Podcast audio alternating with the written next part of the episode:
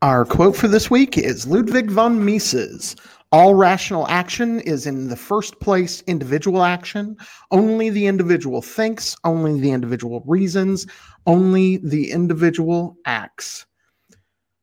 Welcome to Aquarian Anarchy. This is Marcus Pulis, and you will notice that we are a little different tonight. Um, Chad is if he makes it, he will only be here briefly. Nico is running late, and we've asked our buddy Hotep Daryl to join us. As you will see, you see Julian beneath us, and uh, we'll give him an introduction here in a moment.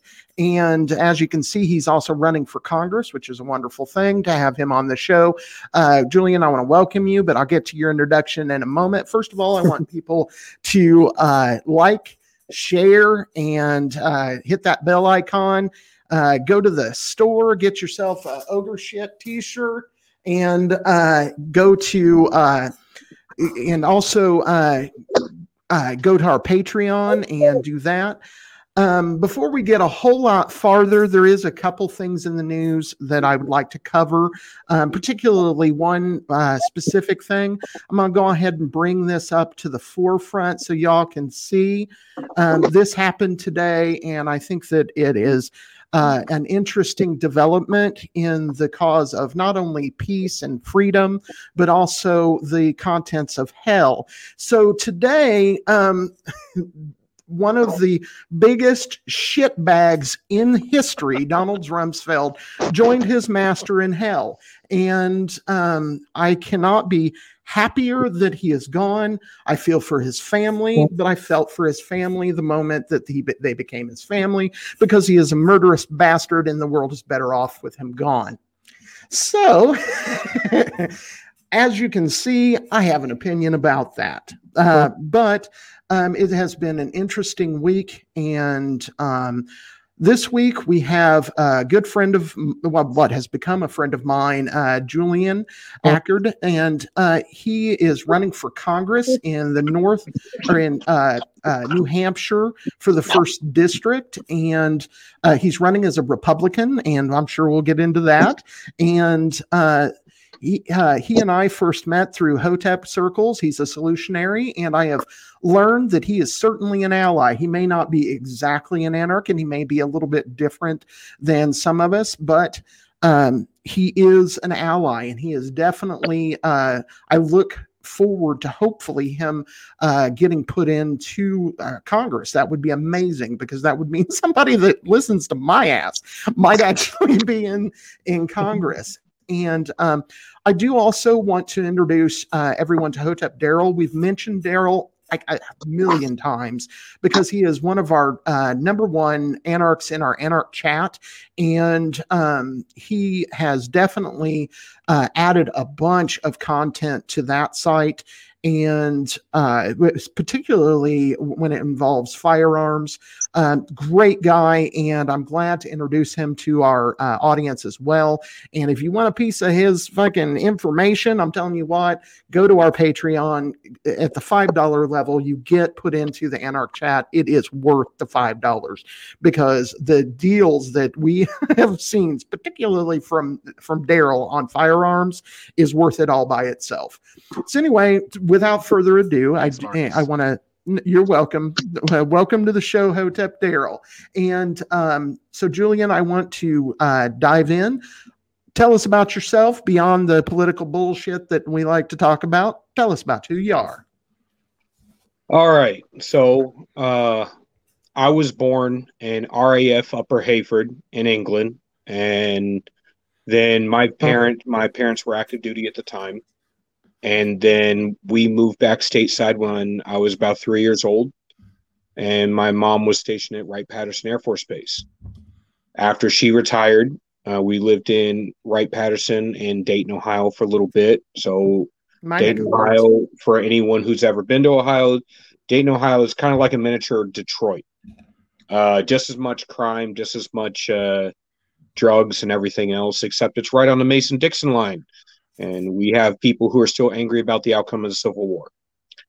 Uh, we, growing up, we had an active Black Panthers and active KKK chapter in that wow. city.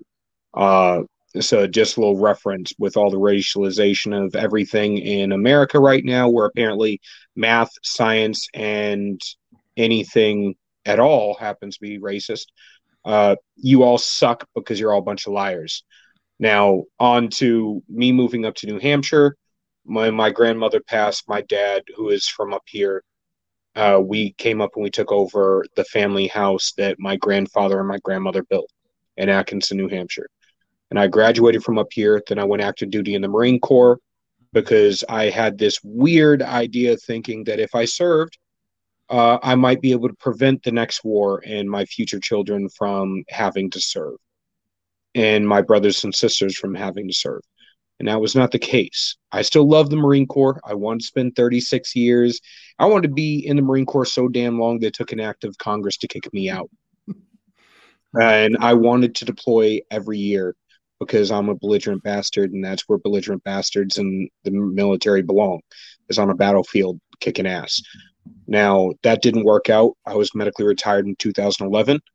And in 2016, after trying to live in the state, the communist state of California, for as long as I physically could and enjoy the nice weather, I moved back home to New Hampshire to find out that my live free or die state, the closest it will ever get to being uh, a libertarian state, is not so live free or die.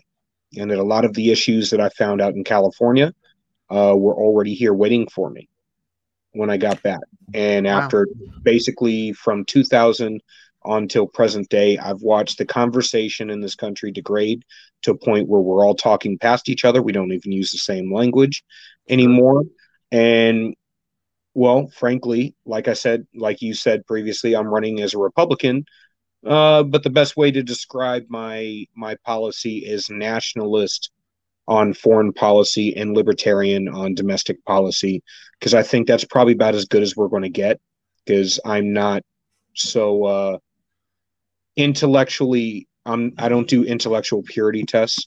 Mm-hmm. I understand that the world is not perfect. I understand that we'll never get an entire country of libertarians, and I understand that is equally as uh, foolish as the whole uh, Marxist utopia to think that we'll ever get a libertarian utopia. Um, I think about as far as that'll last is about maybe five minutes before sure, somebody tries to take control over something. Sure, and, and we end up restarting the cycle all over again. But so um, I, I, I want to dive in real quick, uh, Julian, um, with the, with the idea. What I'd like you to define what you mean by nationalist for our audience. So when I when I say nationalist, I mean if you're elected to Congress, your job is to serve American citizens not to serve other countries, not to benefit other nations, not to go to war to fix somebody else's problems, not to uh, to give foreign aid and tax American citizens for other people's problems. Your job is not to fix the world's problems. I understand being engaged in the world. I understand backing our allies because I'm not so ignorant of the world around us that I believe that we can be completely isolationist. The fact is, we've already seen what happens when we start to neglect our allies. A lot of the peace treaties in the world are banked on the idea that everyone has, that it, literally everyone has our back, or that I should say, we have everyone's back. And we've seen what happens when we have politicians get wishy washy on that. They start to become, you know, engaged in their imperialist uh, inklings, sort of like what China's doing in South China Sea currently to Hong Kong and Taiwan and you know pretty much everyone else that they've conquered over the past uh, 5000 years. And now we're at the point where it's about to happen again. And if you look I want to end the more imperialist streak that the United States has had over the many years because I don't believe wars of attrition are a good thing in any right. And I don't believe if we go to war that we should be fighting it for any other reason than to kick ass and win it. Or for so that matter, is, go if we're going to go to war, we need to be there to win. If I have to fight you, I want to end you, and I want it to be so bluntly obvious how bad it went that everyone else sees it and goes, "All right, let's not do this again." That that's my take: is avoid war whenever possible, and whenever you can't avoid it, uh, make it so that everyone uh, it's a cautionary tale for the rest of all time. Sure. Uh, for me, I, my my take on war is war is murder. It doesn't matter if uh, if you're talking about um, 10 people killing 10 people, one person killing one person, or a million people killing a million people. It doesn't matter. Killing people's wrong. And that's the, really where it's at. Um, Daryl, do you have any questions uh, for Julian? Yeah, I didn't want to interrupt, but uh, you know, for the people that it might not be clear enough for, uh, Julian, were you saying that basically you, you don't believe that the best use of taxpayer money would be to send uh, funds to buy ammunition, bombs, and God knows whatever else across seas to, uh, you know, places like possibly Israel or Palestine, uh, where you know they're they're blowing each other to hell. With our you money. mean where we're we're literally backing both sides? Yeah. I, I definitely don't believe that, that the best use evil. of taxpayer. I mean, we, couldn't be quite yeah, possibly I, involved in that. I, I don't believe that the best. Uh, if you look at the amount of countries we send foreign aid to, whether it be weapons or whether it be just straight money or pallets of cash, as the talking point goes, we're backing both sides of most military conflicts in the country. I don't believe that's the best thing for us to be doing. I understand, like I said, backing our allies. However, the one there's only one politician tried to take a different tactic in the Middle East. And that was Donald Trump. Where I disagree with the man, I disagree with the man. I don't worship him, but I liked a lot of the stuff that he did because he got closer to the goal than just about anybody else because he's willing to think outside the box. Using the economic power of the United States to trade with all the other countries in the Middle East and leave the bad actors to their own squalor, I think was a good play.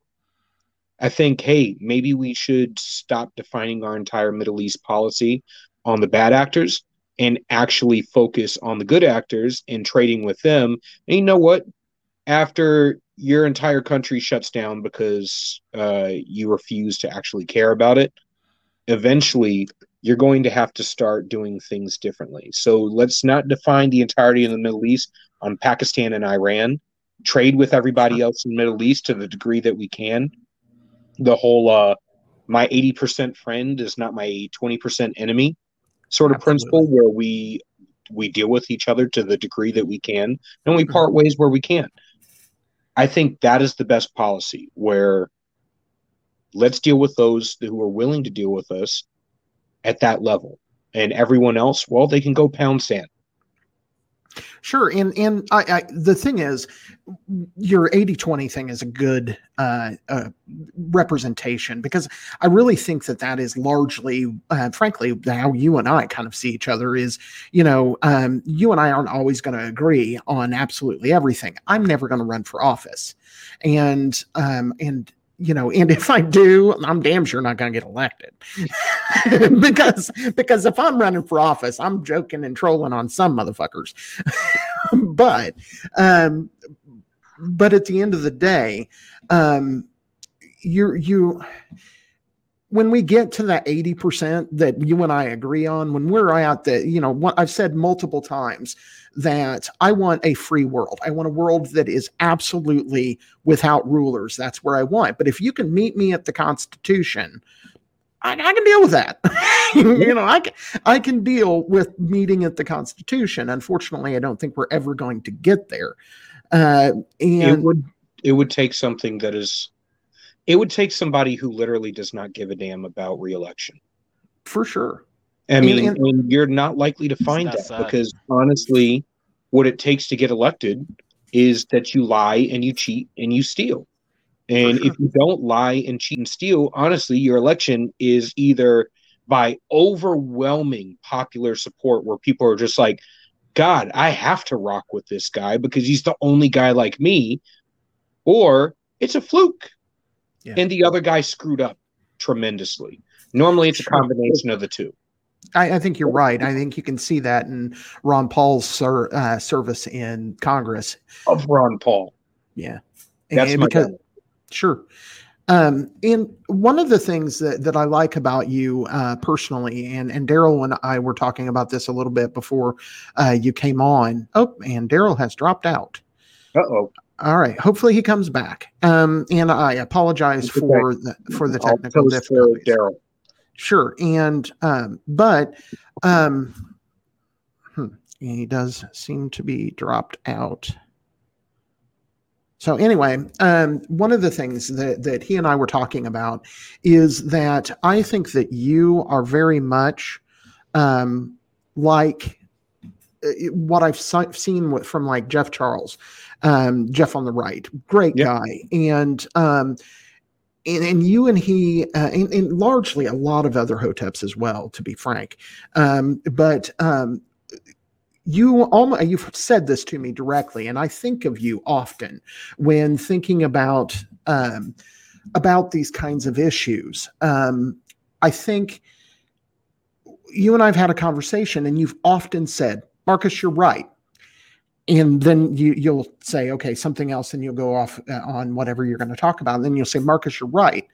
And where I find is that you and Jeff and you know sunny and many of the other people, um, they're there. You intellectually, you get what freedom means. You understand the um, the where you know people like myself and Chad and and uh, Daryl are and Nico are coming from. You understand it, and um, so, but you're not ready to say that publicly. You're not ready for that to be um, the guiding principle because you're still scared. You're still a little bit worried that um, what if I'm wrong and without a government, we wind up getting Hitler or we wind up getting Mao or we wind up those kinds of things. And those are legitimate arguments. But I think I'm- that I'm not necessarily scared. I'm I- I- absolutely sure that's what we're going to get because every time I've looked at a revolution Mhm. throughout history, what comes after it is usually not what was intended. It is damn near always followed by, I mean, look at the French Revolution guillotine for everybody. sure. It- when I but, look but also Rome, look but also look at- resulted in a massacre. Right, but also look at all of the the sweeping changes because you're right. The revolution in France failed, um, but the, it scared the shit out of every European monarch in the in the area. Scared Oh, the hell yeah. out of them, and we would not have a a world that largely is. Um, controlled by republics or demo- what you might call democracies if it were not for what happened in France. That's Um, very true. So, I'd say You it's know- at least worth the chance. Sure. And I'm going to go ahead and send Jonesy wants to come in too. I'm going to go ahead and send him that link if you guys want to chat while I'm doing that. Uh, Hell and- yeah, brother Jonesy. Right. And um Yeah, and definitely. Julian, if you want to, you and Ho- Hotep Daryl just talk. And um, if there's anything, uh, like I said, I'm going to send him that. It'll just take me a moment. Yeah. So, uh, Julian, where are you running for Congress? Uh, what state? So I'm in New Hampshire, Manchester, I'm and New. Hampshire's first district.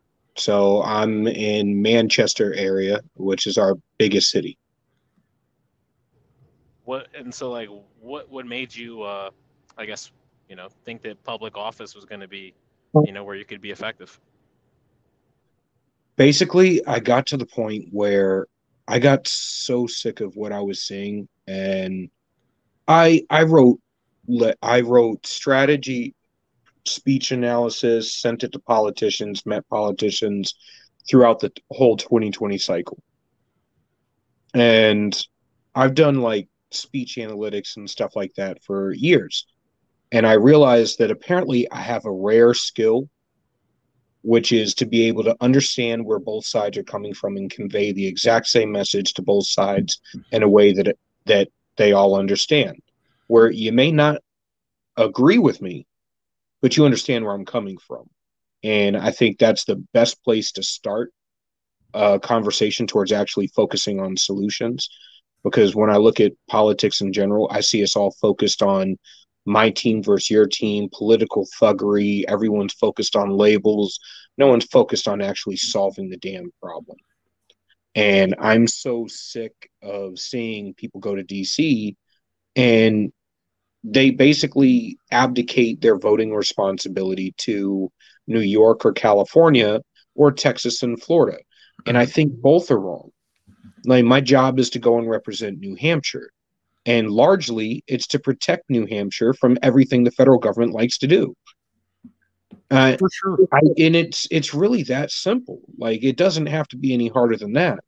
And I see this this title worship where it goes, oh, well, he's a doctor, so we must listen to everything that he says and worship everything he says. I'm like, eh, no, because he's also wrong.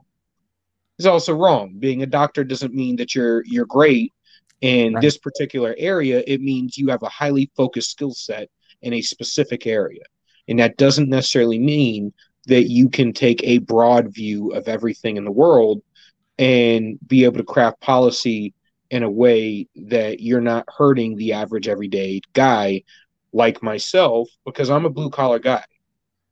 So Mhm. literally everything that DC does hits my kitchen table and it doesn't hit it in the way of all of our millionaire politicians and people who spend an entire career prepping to go to DC. It hits my it hits my house at a very real level. So when you Sure. create a monopoly, when the government sponsors a monopoly, because I want to be clear, monopolies don't just spring up out of the ground. They always have government help. Always. Uh-huh. You can't For point to one that just happened naturally without government help. So when that monopoly screws me and it hits my kitchen table, I take it very, very personally. Absolutely. And when I have my elected officials go and they decide to represent somebody else other than the constituents, I take it very, very personally. Absolutely. And I don't like it. And I got sick of it. So I decided, you know what? The Republicans in our state house just won in 2020 in sweeping numbers. We have a large Freedom Caucus or New Hampshire Liberty Alliance, which is basically libertarians running as Republican. And they've crafted some of the biggest legislation that we've had in our state, the most impactful legislation we've had in our state over the session. We just passed one of the most fiscally responsible budgets I think we've ever passed. And it's it's about as good as it's probably going to get uh, Mhm. this obviously this session. And over time over the next couple of years maybe we'll be able to compound on that. But so my duty is if we are getting good representation at the local level i want to expand that to the federal level. And my job is to represent new hampshire first Right, and that and that's the whole idea behind uh, that that kind of starts localization. I got to give a shout out to Adam Kokesh because um, you know three years ago um, he was talking about localization as his as his primary focus, when it when it came to his uh, his political run for uh, president of the United States, and that that idea, sure, there were people that talked about it here and there, but he really um, brought it to the forefront. And um, so what he's what he presented to people is what's starting to really take off. I just watched uh, a podcast with uh, josh smith um, with maj Toure, and maj was talking about localization. And the idea that we we the best way for us no matter what whether you're talking about um, direct action or direct uh, challenges to the authority, or you're talking about electoral politics or whatever it is, the best way to to to really get to you know some fundamental change is, is at the local level. Whether you're talking about what Adam was talking about, which is handing power back to the states, dissolving the federal government, and those kinds of things, or you're just talking about I need to get me elected to my to my local office and represent my lo- local uh, people because um, Sonny's right when she talks about that. You know, it, it- they're definitely taking their the and when I say they, I'm talking about like the the socialists, whether they're Republicans or Democrats, and um, when th- their their policies come to play.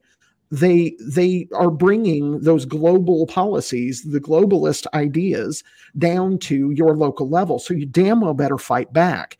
And what what you're talking about is an, an extension of that. Many people, and I, I want to take one pause and welcome the Podfather. Welcome, Jonesy. And Thank uh, you, thank you. for joining us. My dear sweet brother Noomsy. How are we? We're good. Um, but I want to get man. I, I want to get back to uh, to this uh, this point.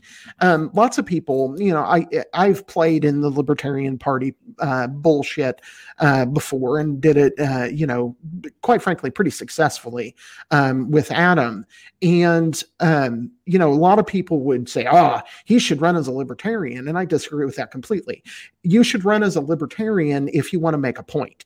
If you want to um, say, "I am 100% about these principles," and the Libertarian Party platform is amazing, and you absolutely if you want to do that and you might want to make a good point about you know libertarian ideas. Run as a libertarian make that point. If you actually want to fucking win run as either a democrat or a republican as a libertarian.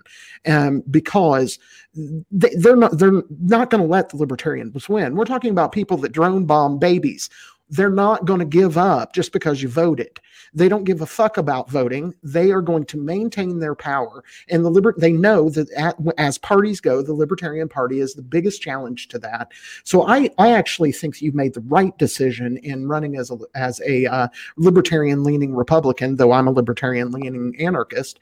And, and I think that that will definitely uh, propel you in the future. Uh, before we uh, let Jonesy and uh, Hotep Daryl talk, um, I do want to um, talk to one specific issue. Um, what are what are your challenges? I looked, and it doesn't look like yet anybody's uh, opposing you yet. I think you have a Democratic uh, House member that's serving now, correct? Yes, I have a Democrat incumbent and I have. Whew, let's see. So the primary race is getting crowded. Everyone okay. is, uh, I guess, testing the waters, mm-hmm. which is really nice way of saying I want to be able to have free reign to go wherever I want and meet with whoever I want, do whatever I want, mm-hmm. uh, until I actually file. And that allows people to build a war chest before they've actually filed. You're correct. It also allows people to go to places like PAC conferences and meetings and stuff they wouldn't be able to go to uh-huh. otherwise. I came out in January and I wanted to make it bluntly clear that way before redistricting, likely uh, redistricting probably won't even be done until January of next year. I wanted it to be clear that I'm not choosing my voters, that my principles, my policy, everything stands clear from day one, far before I know who the hell is going to be in my district. And that that's where I stand on those issues. I have so the guy that ran in the 2020 election, Matt Mowers, uh, Karoline Leavitt, who's the full disclosure little sister of one of the guys I played football with when I was younger, uh, family friend, uh, great individual. She worked under Kayleigh McEnany in the White House and there are six, seven, eight other people who range from state reps to state senator to random individuals who are some are opportunistic and some are just hopping in because they they think they can make a difference. And honestly we have the whole spectrum. I've met with most of the pri- primary candidates up here and i've made it very clear. I'm not going to go negative on anybody because that's just not my jam that's not what I do. I care about solutions and I care about having the utmost physical liberty possible on the ticket when we go into the polls in November. And if I see anybody getting wishy and I'm willing to to pull out and take the L and let somebody else with a similar platform win that seat if it puts liberty on the ticket and us continuing to primary each other is going to hurt that chance. Now, if I see anybody wishy washy or wavering on their stances or their, their ability to put Liberty on that ticket, I'm going to go all the way to the end and I'm going to be a belligerent bastard all the way until the end of the election. Well, you know, I wanted to say that I want to offer my services if you need anyone to sling mud for you. I'm just letting you know. Go ahead. if you need if you need anyone to sling mud, I am available to you. You know, you're my buddy. You're the man. I am very proud of what you're doing. I don't want to cut in, but I haven't had a chance to talk to you since you know you you started you know declaring that you were going to run for office. I'm so proud of what you're doing. You know, you started podcasting, you getting out there, you were reaching out across the aisle to different people, and you're just the kind of person that we need in local government to move up and actually be somebody that can shift this whole political spectrum. Because the fact that you're willing to reach across the aisle and talk to people that are like-minded but different than you, that, that's the key to solving it all. To be honest with you.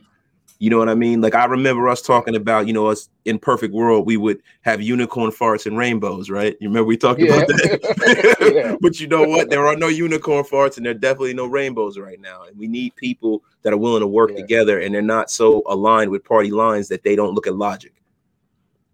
So I'm proud yeah, of you, man. I just really had to say that. I'm sorry. I didn't mean to cut in and derail the, the interview. oh, no. I'm just super no. proud of you, man. I really am. Hey, thank you, brother. It's honestly, this has been a fun ride. I don't sleep. I barely eat. Uh, I work on coffee and nicotine right now to stay awake. But uh, it's so bad. It, it's it's yeah, it is. It really is. That's one hell of a set. Yeah, but it's all good. Well, I also throw in a cop- uh, copious amounts of red meat. But it, Listen, that good. means you're a real man, actually. To be honest with you, you're like yeah. the John Wayne of politics. it's all good. Well, oh, I'm probably about as I'm probably about as belligerent too. Yes, I do. Oh well, then there you go. yeah. Listen. Oh, don't forget bourbon and cigars. That's my right, listen. I put that in the chat. I was like, listen, this is a man who loves bourbon, cigars, and has taste in bad sports teams oh, oh, oh, that's hard. You got my vote. That's harsh. Well, I'm just going to be fair and say we we did get rid of Tom Brady and we got Cam Newton, so shit yeah. happens. Yeah, man, it's all good. But uh, so, so again, I, I really think um, that, that that Jonesy's absolutely right. The the the kind of you know, and, and again, I'm an anarchist. This this is you know politics I, I, play in that game only when it serves my purposes and which is generally to educate um, and because i'm like i said there's no way i'll ever get uh, elected to anything because i i not lie.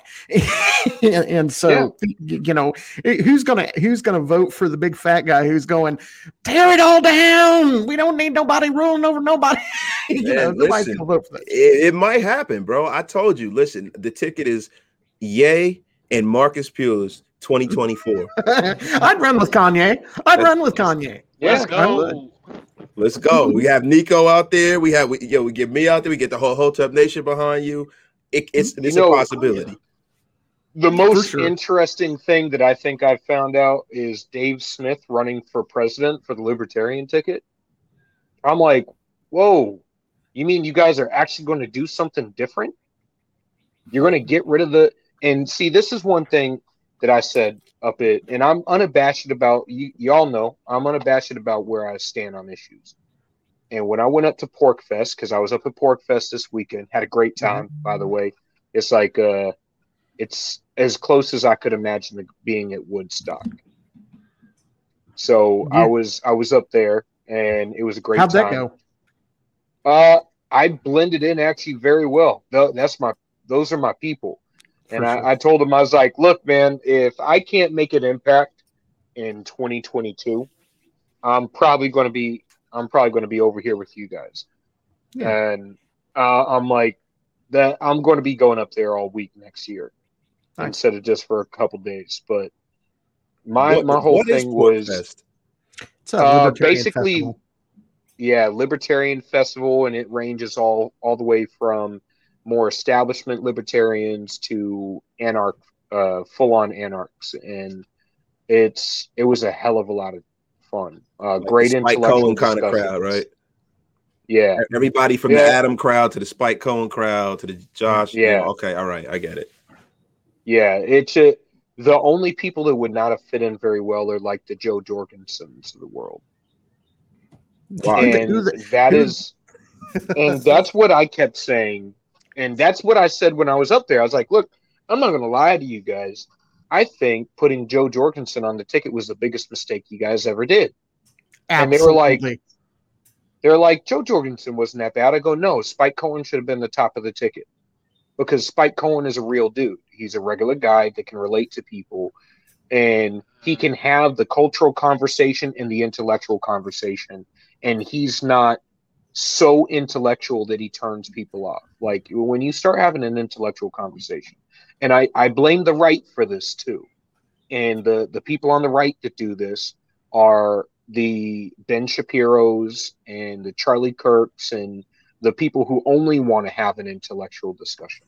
Mhm. these people they get into an intellectual discussion and you notice they start to rationalize really crazy dystopian uh messed up stuff and they start to sound like thanos where it's like oh it's okay rip the band-aid off let everyone get screwed it'll all work itself out or yes we can have a utopia if we annihilate half the universe then the re- the other half will live in abundance and i'm like no that's actually really bad Right. you know who thought like that?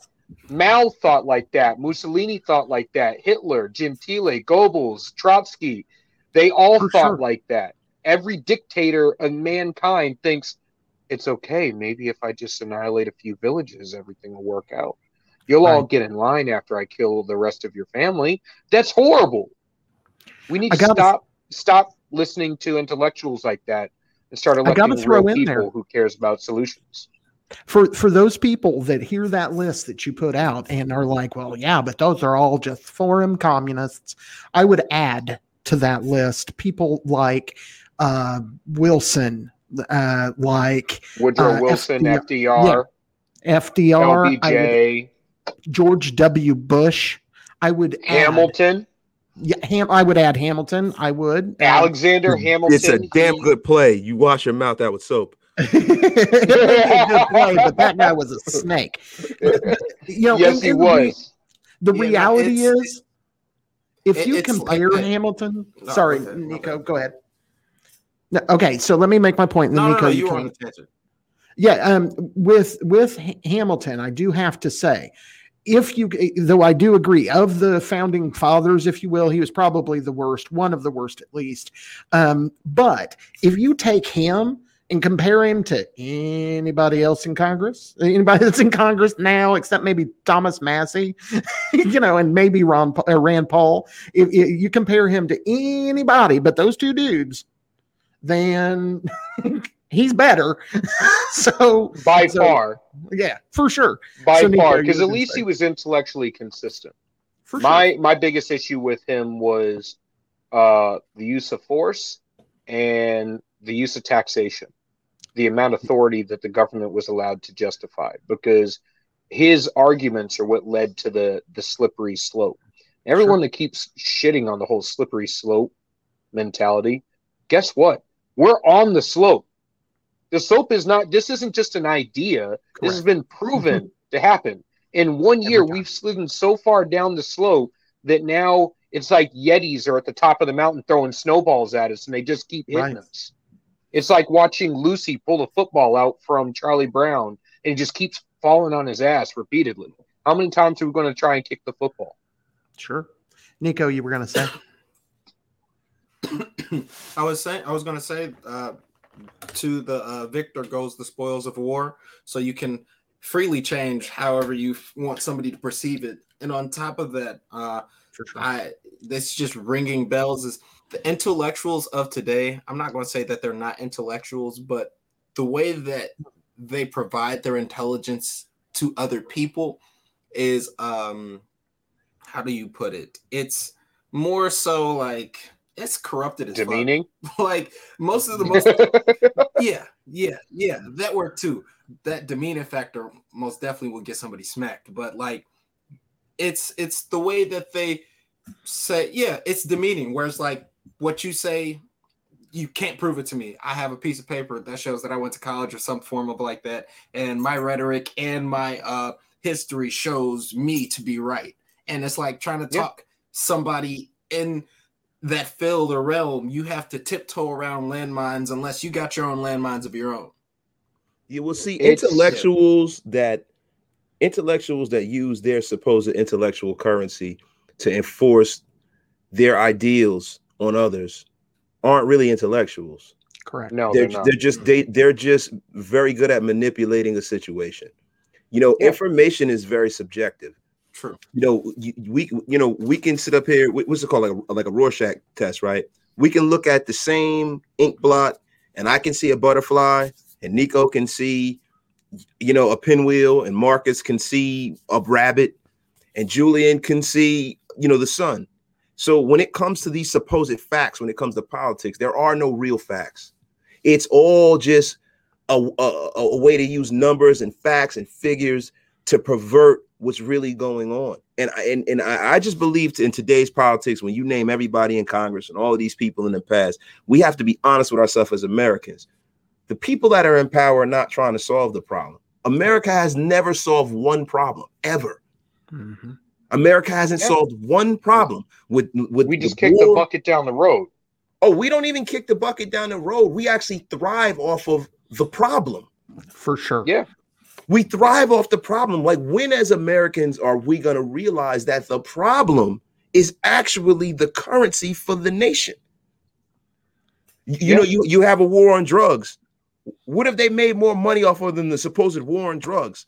We go over to the Middle East and we're over there to, to bring peace and we bring more war and more weapons and we make more money off of this shit. We have COVID 19. They just destroyed probably 70% of small business owners in one fell swoop. And guess who made more money than anybody during the supposed pandemic? Walmart, Home Depot, Target, all the hugest mm-hmm. corporations. They made record profits and they're not going to stop. And what they've done is they've been able to effectively slice their workforce by a quarter because some of those buildings that they had open, you needed people to work the, the, the lunchroom, you needed custodians, you needed the guy to service the HVAC unit. You don't have to do that anymore without a brick and mortar building. That's gone now. So Yeah. what they've effectively done is they've totally paradigm shifted our economy within 11 months.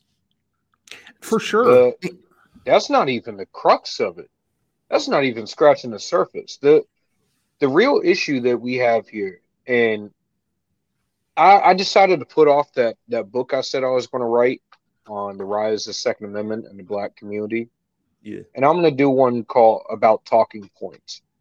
Going to be called the talking about uh, talking out of both sides of your mouth I've been known to do that. because both parties do this and it's exactly what you just said jonesy where they take they take a stat and they leave out everything that contributes into that stat that stat or they cherry pick something and they leave out all the nuances of reality and they leave out the data what what defines that stat what what was the what were the metrics that were used what was the actual study that was done how did you even ask the question Yeah. and of course, everyone bastardizes history.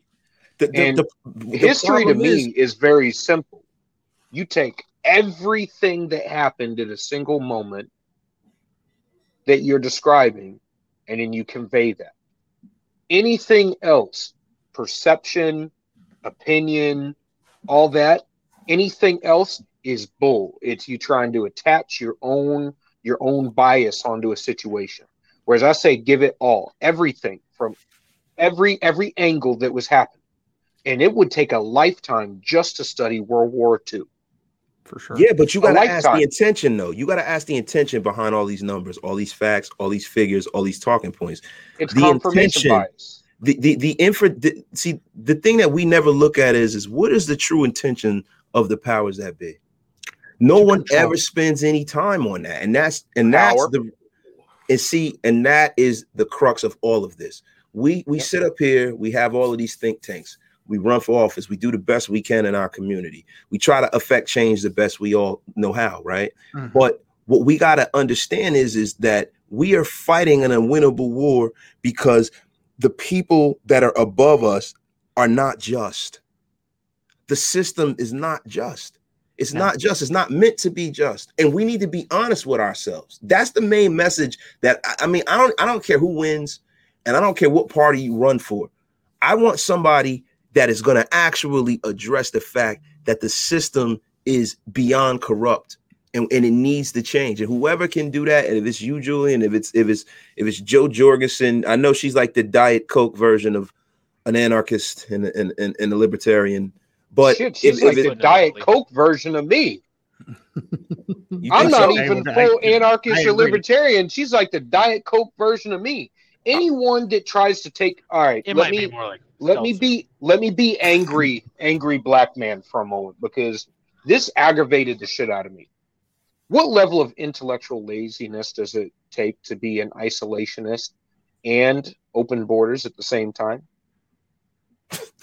See, you can have a military and a government and defined borders and enough to be isolationist and protect the protect that, or you could be open borders with no government and completely anarchist. But you can't have both.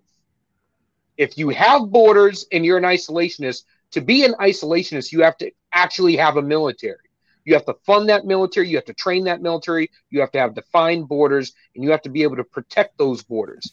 If you're open borders, you have to have you it takes nothing. You might as well get rid of the government because it's going to collapse anyways. You can't have a welfare state. You can't have any of that. So the intellectual laziness of I want to hold both positions at the same time is bullshit. It's bullshit. It aggravates the shit out of me, and it's because you have uber people from the right that feel no longer placed on the right. They came into the libertarian movement, and you have uber people on the left that are that are anarchists, and they came into libertarian movement. When in reality, the libertarian movement was supposed to be the most limited version of government you could possibly have in an operable society. Well, But I- I now do- they're advocating for both no government and maximum government at the same time. And I'm like, did did you guys even bother to think this out, or did you just Right. think because this woman has seven PhDs that she knows what the hell she's talking about? Anybody that lives in reality or has been outside the country knows damn well the rest of the world is not libertarian. Which is why I say libertarian policy works as domestic policy, because as soon as you walk outside the US borders, guess what? We have not just enemies of our own making, which we have a lot of those, because we we stick our noses in everybody else's shit. We have a lot of enemies. We we have, I, I'd say, three enemies, legitimate enemies. We have before you get into that, before you get into that, Julian, China. For sure. Before you get into that, I do need to point out something. Although I agree with you um, with uh, Jo Jorgensen that she is absolutely. She, I, I, I didn't vote for her. Could not even bring myself to the poll because none of these people mattered to me. Um, so at the end of the day, I don't like any of those either. But I Which do. I got to say, I, I respect that. Yeah, and I I do have to to say there is another way, and I'll get back to Jo Jorgensen, so because I have to make a couple points. One of those is Adam proposed a, a, solution that stands in the face of what you're talking about. Um, most of the time, you are correct when you when you say it comes back to the Milton Friedman quote: "You can't have a welfare state and a and open borders at the same time." And most people attack the open border side and ignore the welfare state portion. Uh oh. Oh no. So we Oh, like no. So heavens no, Oh, heavens no. the Murgatroyd. so I guess what we'll wait for Julian to come back in and then I'll make my point. Y'all want to play rock paper scissors? right, right. Well, I'm actually doing that right now. I'm actually drawing a plane. Nice. but uh all right, he's coming You're back in. sick, Kirby. My You're bad. sick. I went to go adjust the camera, and then immediately it just was like, "No, you you're not allowed to do that." Damn fascist cell phones. so back to my point. Um, the what basically happened, what Adam's proposal was that kind of stands against what you were talking about is Yeah. again uh, comes back to localization. Um, this country was not founded as a constitutional republic. That is not right. the case. the The case was it was founded a, as uh, a confederation of states. It was uh, formed as under the Articles of Confederation, where these the what would be the states uh, that were united. Um, kind of worked out where they'd kind of ha- ha- help each other out. They'd they'd defend each other if they were attacked. Those kinds of things. At the end of the day, what Adam's proposal was was that we take our military, which is the by far you can take all of the other nine of the top ten funded uh, militaries in the world, and it does not equal what us, the number one, and I shouldn't say us, the, the United States, um, is does not equal it and you divide that because part of the pro- process was to take the military that we have that is enormous. First of all bring them home and give all of that material and and and also ammunition and men to each of the 50 states. And uh, and each of those 50 states would be in charge of uh, defending themselves. And because you have apportioned it and of course you're not going to give like a, a big destroyer or an aircraft carrier to indiana because it's a landlocked you, they get the state Yeah. or they get the tanks and and you know you'd apportion it the correct way so in that situation in in that world if adam had won um which obviously he did not he didn't even win the libertarian nomination but had he won it'd be really hard for any country to try to attack the United States or to invade the United States from any country because one, you wouldn't have a, a, a firearm behind every tree. You'd have a tank, you'd have aircraft carriers, you'd have all of that behind every every Well, tree and every blade of grass. Technically, make that's how we're already set up. that's how we're I mean, supposed to be look- set up. But I, That- I I want mean, technically, militarily, that's how we're already set up. I mean, but each to- state has their right. own Marine Corps Reserve, their own National Guard, sure. Air Reserve, Navy Reserve. You're I right. mean, we literally have each state in lieu of their old militias, which we used to have. Mhm. We have our own National Guard, and while I don't like Your to military. the militia to the National Guard because it's not. Different. A militia is you grab your gun, I grab my gun, and Mhm. we go to kick ass. It, it's time Correct. to do freedom shit. Um, now, with the National Guard, the issue is now. I want to draw a line here Before you get because into that, the, my, the officers in the National Guard they take their orders from the state and the federal Mhm. government. However, the enlisted members, most of them are statesmen. Mhm. Most of them are statesmen. If you were, and they've they've asked us many many times whether we'd turn guns on, we'd forcibly confiscate guns and so on and so forth, put down riots and shit. Little surveys, and almost to the almost to the man, the enlisted men say, "Hell no." right, You'll never convince a Texan that they're not a Texan first. correct. Here, Right. and, in And- New and- Hampshire, we're the same way. We're the Texas of the Northeast. We're New Hampshire boys first. And up Right. here, you will find a gun behind every. You might find some other shit behind trees if you try to come up here. right. I mean, let, let's be honest. Uh, the ATF does not know everything. For sure. Hey, hey, man, uh, I'll make my point, my final point in a moment, but I just have to add this. I live in Indiana where there is a major naval base. Put that together, Yep. which is the dumbest governmental bullshit ever.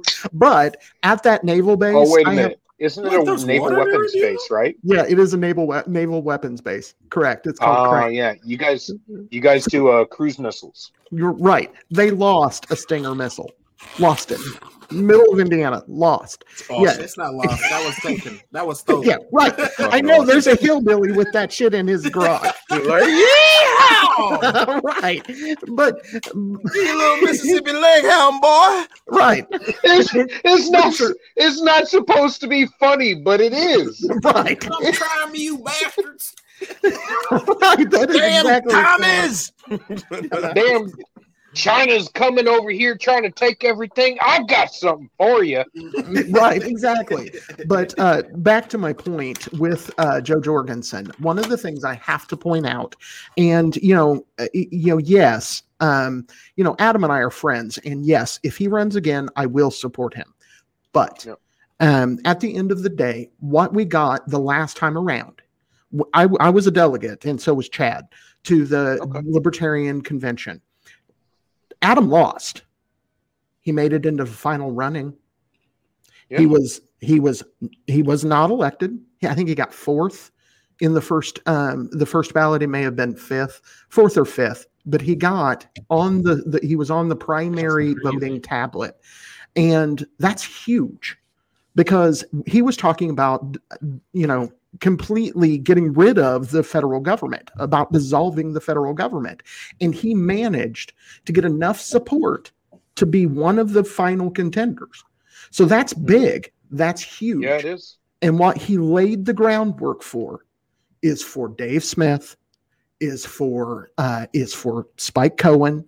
Is the next libertarian candidate damn well better be libertarian, and I'm not talking barely libertarian. I'm talking they damn well better be libertarian, or they will not get elected, and that's huge. So, uh, one of the things that's happening is the paradigm that you're talking about within the Libertarian Party is changing.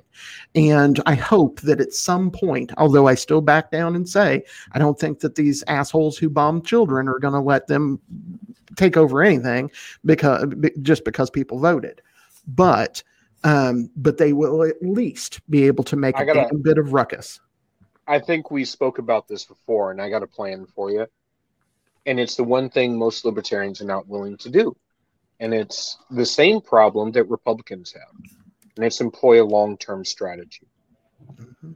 Intellectual purity ar- arguments fall short with the majority of people because most people are not intellectually pure.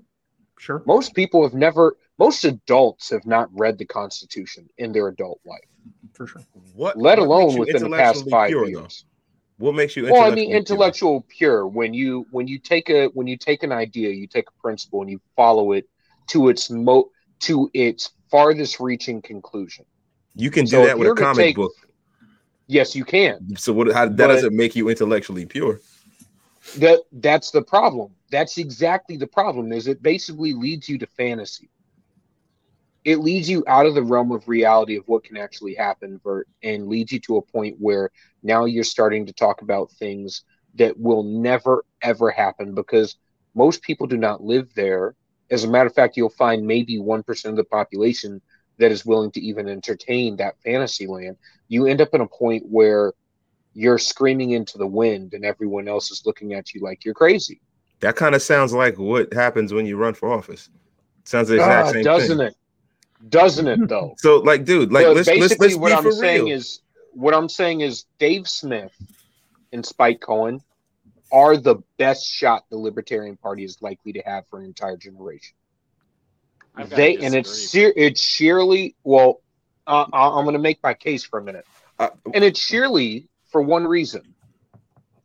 Both men understand how to make a case and they they understand how to take incremental wins long term now what i was explaining to the mises caucus earlier i mean this past weekend and all the people that i met was the best one of the most effective things that you guys could do or the libertarians could do is to infiltrate the Republican Party and run a whole bunch of libertarians as Republicans, and then break off right before being sworn in. oh, the Tea Party. Now you have it's not yes. Now you have your no. It's not going to work. It's not going to work because you you the Tea well the Tea Party didn't work for multiple reasons. Mostly they allowed a whole bunch of people who weren't actually uh, Tea Partiers to run under the Tea Party. That was kind of an issue. But their their ne- their method was never to break off. Whereas libertarians are actual most people that run as libertarians are actually libertarians. I mean, if you got the balls to run as a libertarian, absolute power corrupts absolutely. If you get people that are entrenched in, in this shit and they start seeing the money and they start seeing the power and they start feeling like you know their their personal beliefs are what's going to shape and change the world, then they're going to get corrupted too, man. I, I just and I they're believe- never going to want to leave.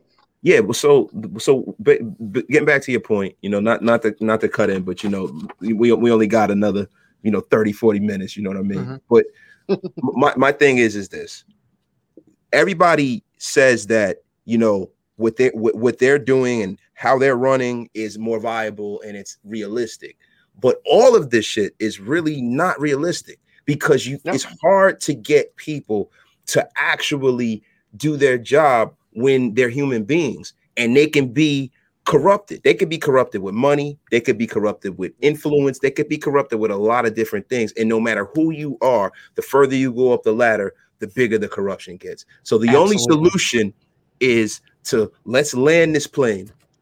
right? You can't see the plane. Oh, yes. Let's land this plane and let's burn it down, damn it. I'm an anarchist now. The indoctrination chamber hasn't happened, but I am an anarchist and I want to be announcing that right now. I'm sorry. You've always been one, boss man. That's right. All right. I already knew. You know what? That actually uh, that reminds me of the, I'm- I'm not- point that Michael Malice had said uh, that those who need leaders aren't qualified to choose them. No shit. Absolutely, Daryl. You're completely, completely right. No. Absolutely. No And that's majority of America who's so open for their leadership to take over and say, save us from whatever is happening. And the fact that, you know, most Americans are ignorant, not to just their own rights and things of that nature, but to the outside world. Like you can ask majority of Americans who aren't cultured. So like people who aren't immigrants, granted, we're all immigrants, but like the people who've been in America for generations to generations, they don't know shit about other places unless it's placed in the news. Like sure. they their perception is only in American values and things of how they see it. Yeah. Their perception of like another place's government, you know, oh well, you know, they, they might be a little cr- crueler and they might have certain laws for their women, but I would assume they're the same when it's actually not, you know. Oh, no. And so this whole idea of personal freedom and being an anarchist resides in everywhere. So it's not necessarily the personal area. Granted, the cultural influence might add a little spice to it, but at the end of the day, we all perceive freedom to being what freedom truly is. Mhm. Yeah. You know the thing Yeah, about in- that is it uh it, it amazes me because it seems that we've somehow built in our culture that let's be more concerned about the freedoms of you know everywhere else as opposed to the you know fact that the government's bending us over backwards and and dancing in in front of our faces and, and it's right underneath our nose but you know but we're Yes. concerned with everywhere else True. That is exactly the problem. That's why that's why I say I'm a nationalist when it comes to foreign policy. Because I don't understand why we send people to DC to care about everywhere else. You notice the the the greatest argument anyone in the Republican Party has had is why why does everyone else in the world get special rights? Why why are we taxing American citizens and we're justifying giving money to other people. Why are we giving money to China as if they're a third world country? Aren't they? they Didn't they just declare? Yeah, they just declared people's war on on the United States in 2019. Or did everybody forget about that? They just they just declared unrestricted warfare on the United States in 2019. America overtly, has short attention publicly. The world. Well, Yeah. they did. They they spans. so we're, we're literally we're literally taking we're literally taking American money, American we're taxing American citizens against their will, and we're sending that money to a country who wants to kick our ass. And then we're doing it to Iran and we're doing it to Pakistan and North Korea. We fund both sides of each war. We fund more countries than there are countries in the world. this is my problem. I'm like, it should not be hard to think of Americans first. All right? If that's the only thing that you get right in DC, think of Americans first. Hell, that sets you above 90% of politicians that go to DC. It, Right it there. Just that paying you, one thing. It depends on who's paying you. Well, You know- this is why I'm this is why I'm running. I, I literally my goal is to go to DC, show what you should have in a representative, drop the mic and walk away. Kind of like an action hero walking away from an explosion at the Mhm. end of the movie. So you will be the Because, sexual frankly- chocolate of, of, of you'll be the sexual chocolate of Washington. I'll even sing for them too. But here's Well- the thing Jonesy pointed out earlier that power, absolute power corrupts hands down. right. Yes, I'm not saying that you specifically you win and you get corrupted, but I feel as if and it goes to a point of community and you know society, but I feel as if one person running for an office that don't like power can corrupt power. So it's like multiple people with the same mindset still running, they're still individuals. We've already talked about or seen the movie and how ants, multiple ants defeat one locust and we're all the ants. We've all been the ants in this movie. Sure. So it's like my my I stumble upon this like how the hell does one person with his little uh coalition of people behind him defeat the absolute power? You know how? So it's like I said earlier in the I have my gift is being able to talk to anybody anywhere, both sides of the aisle. And you may not necessarily agree with me, but you understand exactly where I'm coming from. I can utter the exact same principles that I stand for, regardless of who I'm standing in front of. And they understand surely because I use their language to convey it. Because I'm not so ignorant to think that everybody thinks exactly like me. I understand everyone got has got their own culture, both eth- ethnically, regionally, racially. It doesn't matter. We all listen to different music. We come from different backgrounds, whatever. I understand by listening to people where they're coming from, and I use their language to convey the exact same message. So if my message is liberty and freedom, which is what we're really talking about, we have failed to market liberty. Now think of how pathetic that is Yeah. that we cannot market liberty when people literally come from around the world to die to make it here for liberty. And then they get here and they find out that they don't really have it. Now, granted, on the sliding scale of liberty, we're far better than the majority of the damn world. 21, That's still I a think. sliding scale. Yeah, We're like 21st, 17th, something like that. yeah, and it's uh, and we're not moving in the right direction, unfortunately. Correct.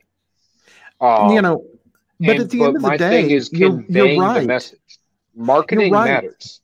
Yeah, and you're right. Marketing does matter, and we can learn. You know, we've talked about that. That you know, we need to be coming up with solutions, and that's absolutely true. Um, the, all of the people, all the five people here, and when Chad gets here, the six people here, and most of the people in the chat, all these people, we're all about offering solutions. I understand that.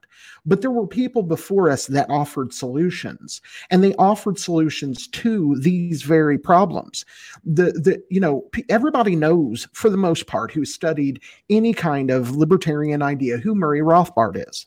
And what he advoc- what he advocated for you can look to him for some advice. And what he advocated and these are my words but they're based on Rothbard he uh, advised that you uh, speak radically and act pragmatically. You tell the people what what you are who you are. If you believe that taxation is theft you say taxation is theft and then you act pragmatically which means if Yes. as a congressman you can reduce taxes by 0.1% do it Mm, sure Yes. it, it is only 0.1%, but that is the direction that you are going for. And let's be clear do you know where, uh, just take a wild guess where Rothbard learned this strategy?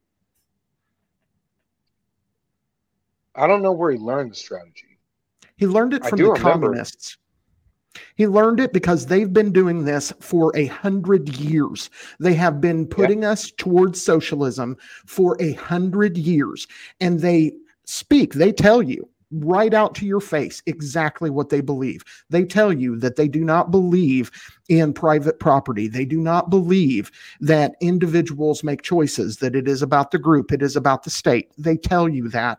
And then they take just a little bit of more taxation, just a little bit of their political agenda every time a Republican or a Democrat gets into office. They move that needle just a little bit closer to socialism.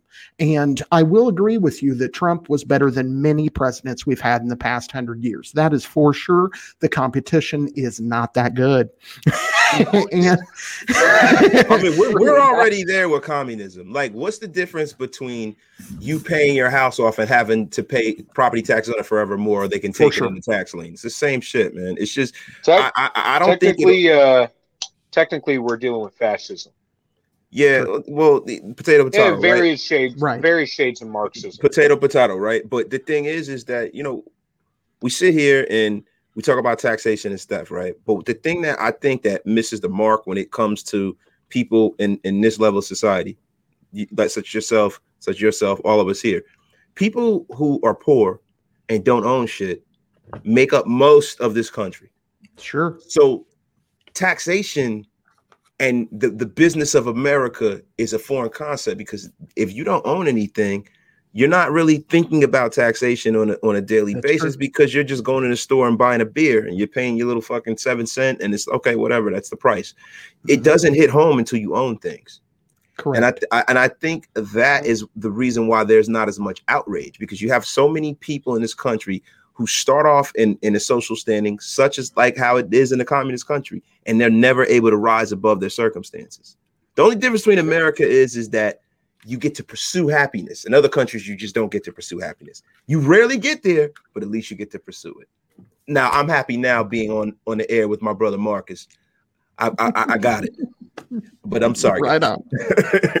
No, I'm, no, I'm gonna right. take the I'm gonna take the opposite position from that. As usual.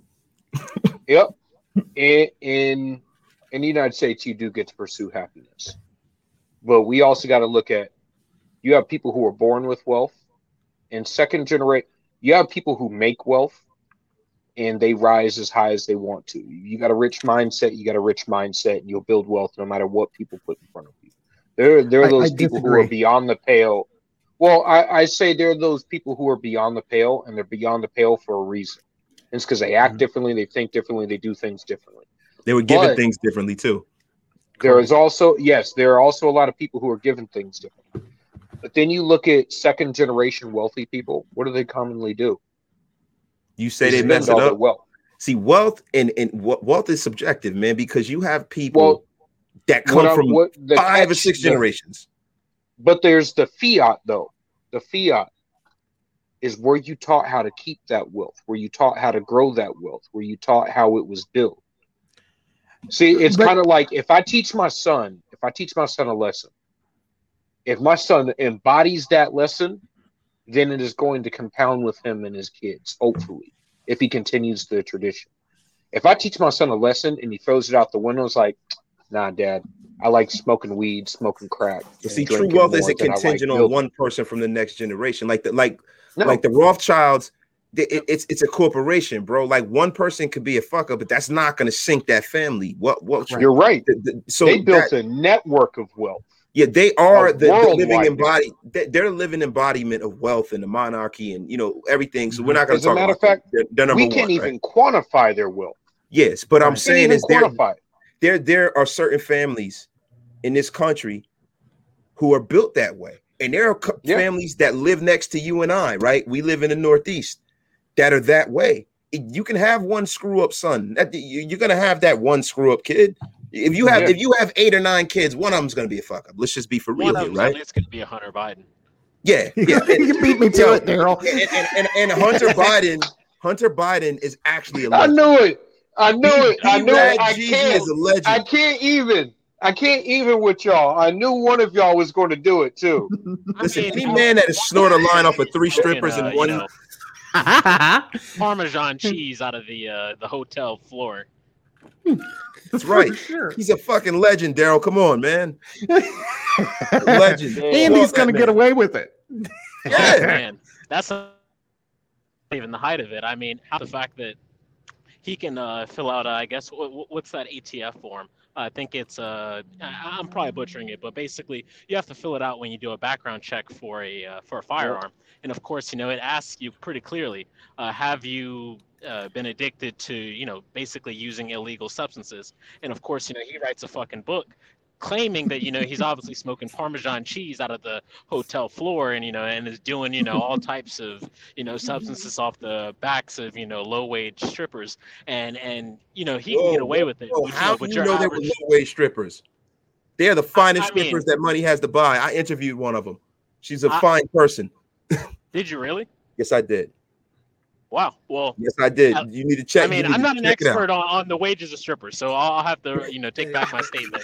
She's But beautiful Wait, wait, woman. wait, You interviewed one of Hunter Biden's strippers. Yes, I did. I'm sure she works really How- hard. Yes, How I did I, did. not hear about this? Well, Well, because I- worked pretty listen, sometimes that you I guys see it. greatness in your face and you miss it. Her name was Leanne Starr. Check out the interview. It's actually excellent. Not to not to do a shameless plug on my show. Oh, dude, you're Leanne plugged, dude. Starr. Leanne Starr. I have I have I, Oh. I have the I have the clip when she talked about when when she you know I have it. I didn't show it because I didn't want to get her in any trouble, and then you know they've banned her Twitter, and you know I hope she comes back. I, She's an I didn't realize it. I didn't realize it was her. Yes, listen, the Podfather knows all, and I will tell you one thing: mm-hmm. she is a high class stripper, and she's a good person. Damn it, you wash your mouth out with soap, Hotep Daryl. I've got to repent for myself. She's a nice lady. She is a nice woman. lady.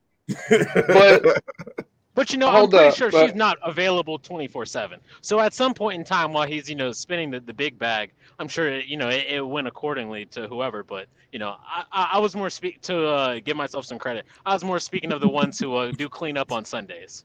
I, I, I- I get you. I get you. I get you. Like Itchy, the stripper Honestly- from San, San Diego. but what I what I was about to say is that what it requires to build that sort of wealth that you can't squander in a single generation is damn near inhuman. Mm-hmm. yeah. It is damn near inhuman. I mean, let let me just rewind. At my most successful point, I was not sleeping. I was barely. I was literally eating just to keep running. It was nicotine and just all go, no quit. But in every, and it would have taken me to take literally every single opportunity that came my way to never turn down an opportunity, never turn down an hour of work, never substitute anything convenient for anything else. And I was rising fast, as fast as I could possibly imagine. And even then, I still took naps. I still didn't go to things. I still I missed out on opportunities just to be able to take the opportunities that I had. It is damn near inhuman to acquire that sort of wealth. So I'm not I'm not going to dismiss it and say that everyone can do that because the reality is that no everyone can't. Not even the not even the above average person can be Jeff Bezos. Correct. To amass that Like- kind of wealth, you have to be inhuman, though. You have to do Yeah. inhuman things to others, like the robber barons. the Why were they called the robber behind you. barons? Yeah, you have to that have the government behind you.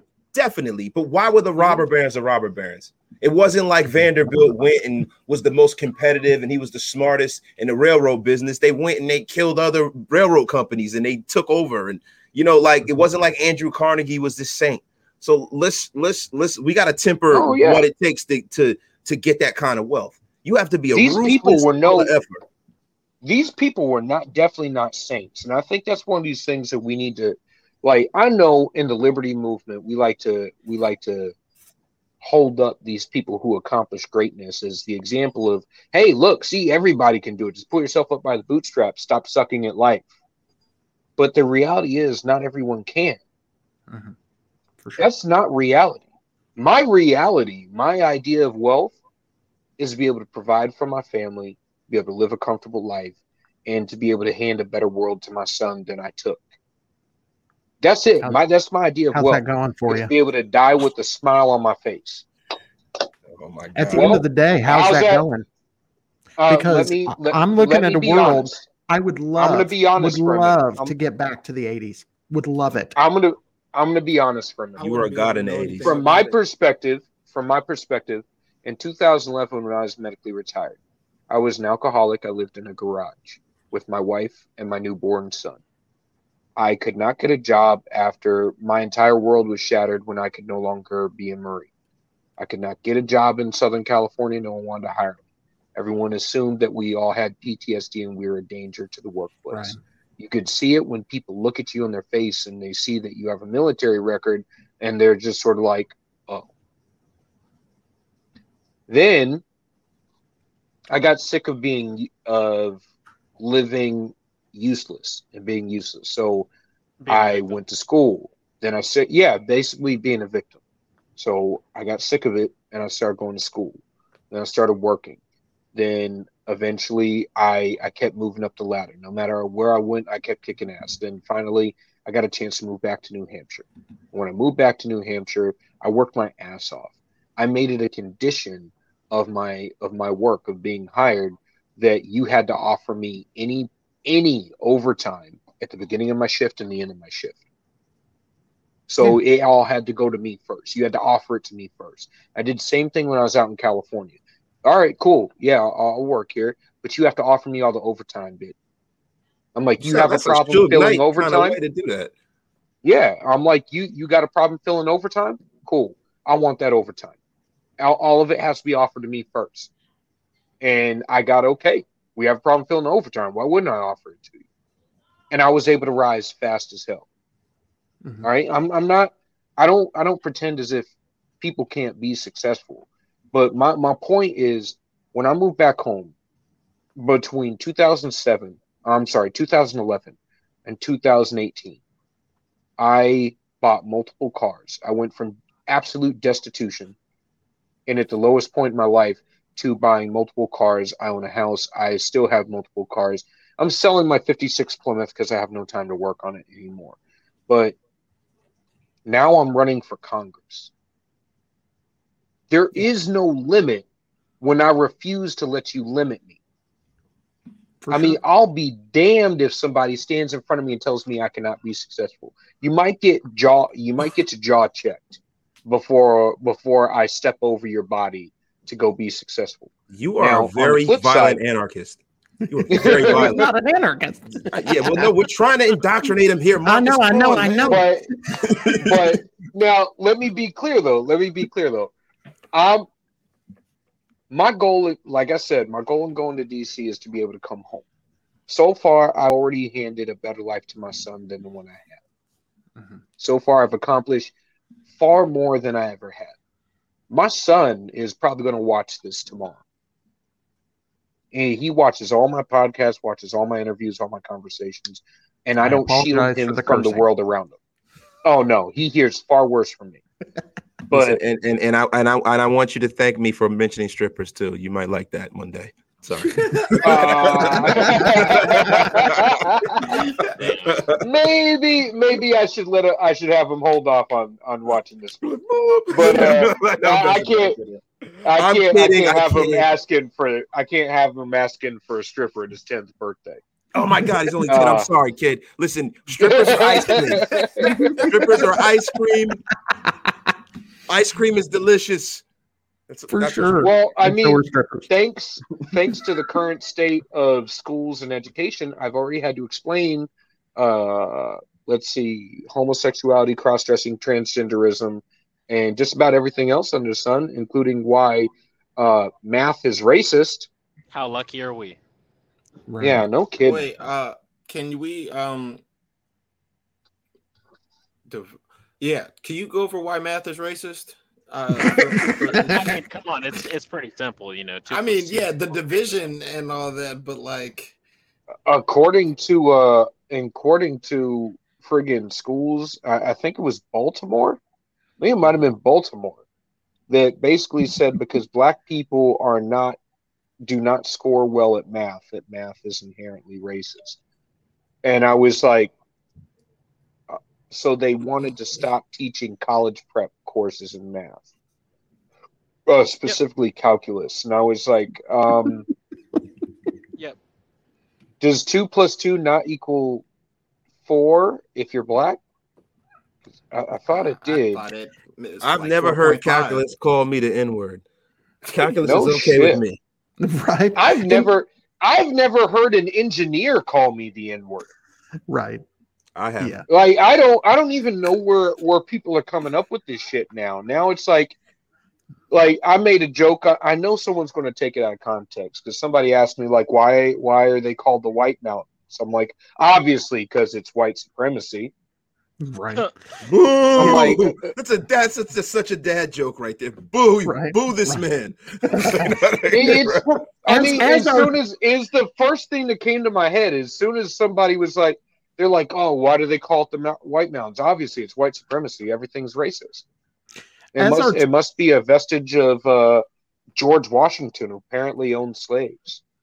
Well, the, as our token white person for the evening, I in Oh absence yeah, of you are outnumbered today. no, I'm the token white you are outnumbered today. I don't feel too good, doesn't Marcus? I, I know. You'd think I fit That's in right, with man. black dudes, man. It's weird. I want to feel superior for a moment. Let's start Right. a basketball game right, Right. now.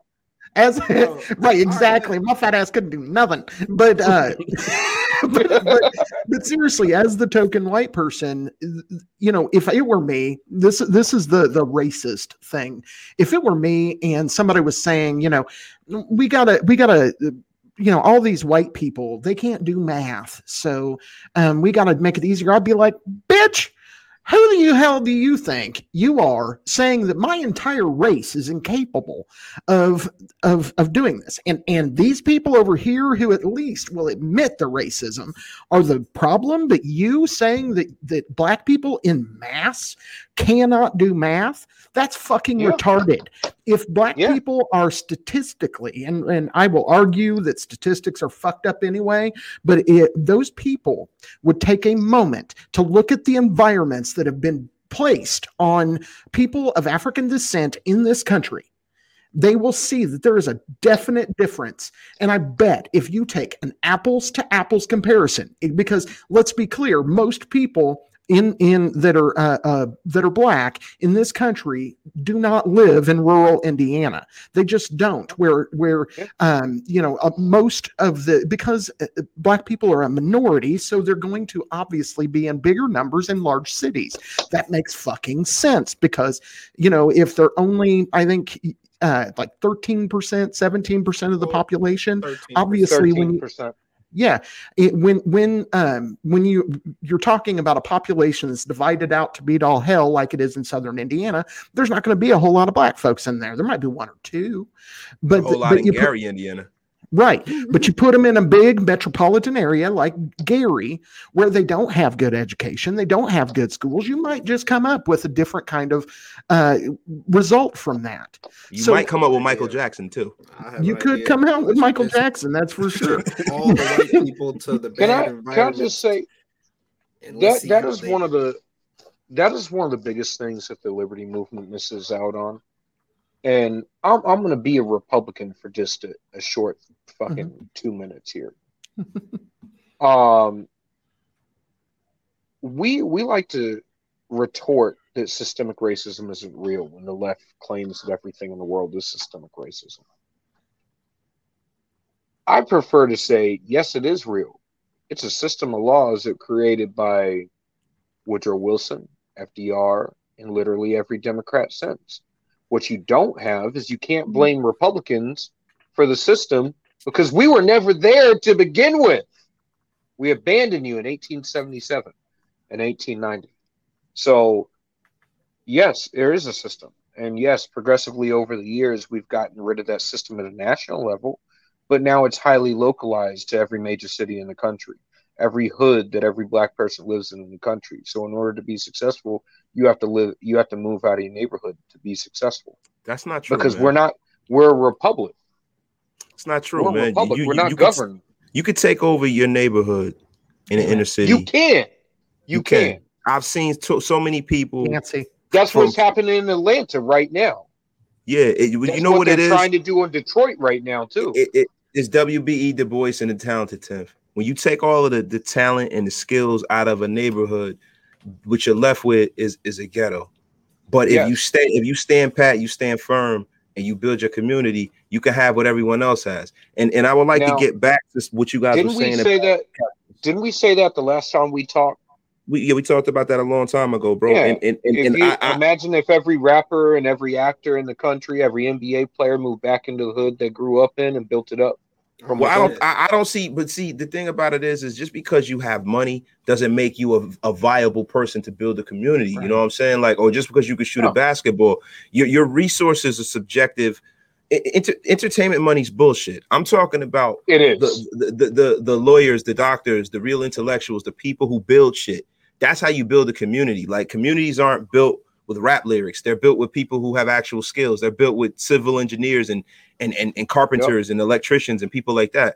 But but I, I wanted to say something real quick. You know, we talk about like calculus and saying that one race is inherently not suited to learn one thing and and that all comes from like if i go a little michael gerson that's like the soft bigotry of low expectations it is they, and, and, and, they put it's that not even us. a soft bigotry it's a hard bigotry yeah but you know what though in today's day and time it's not the substance of the matter it's how it's being said and presented to you so th- so that is that is the the biggest i think the biggest not not to go off for some black tangent, but in uh-huh. our community singularly, that's the problem.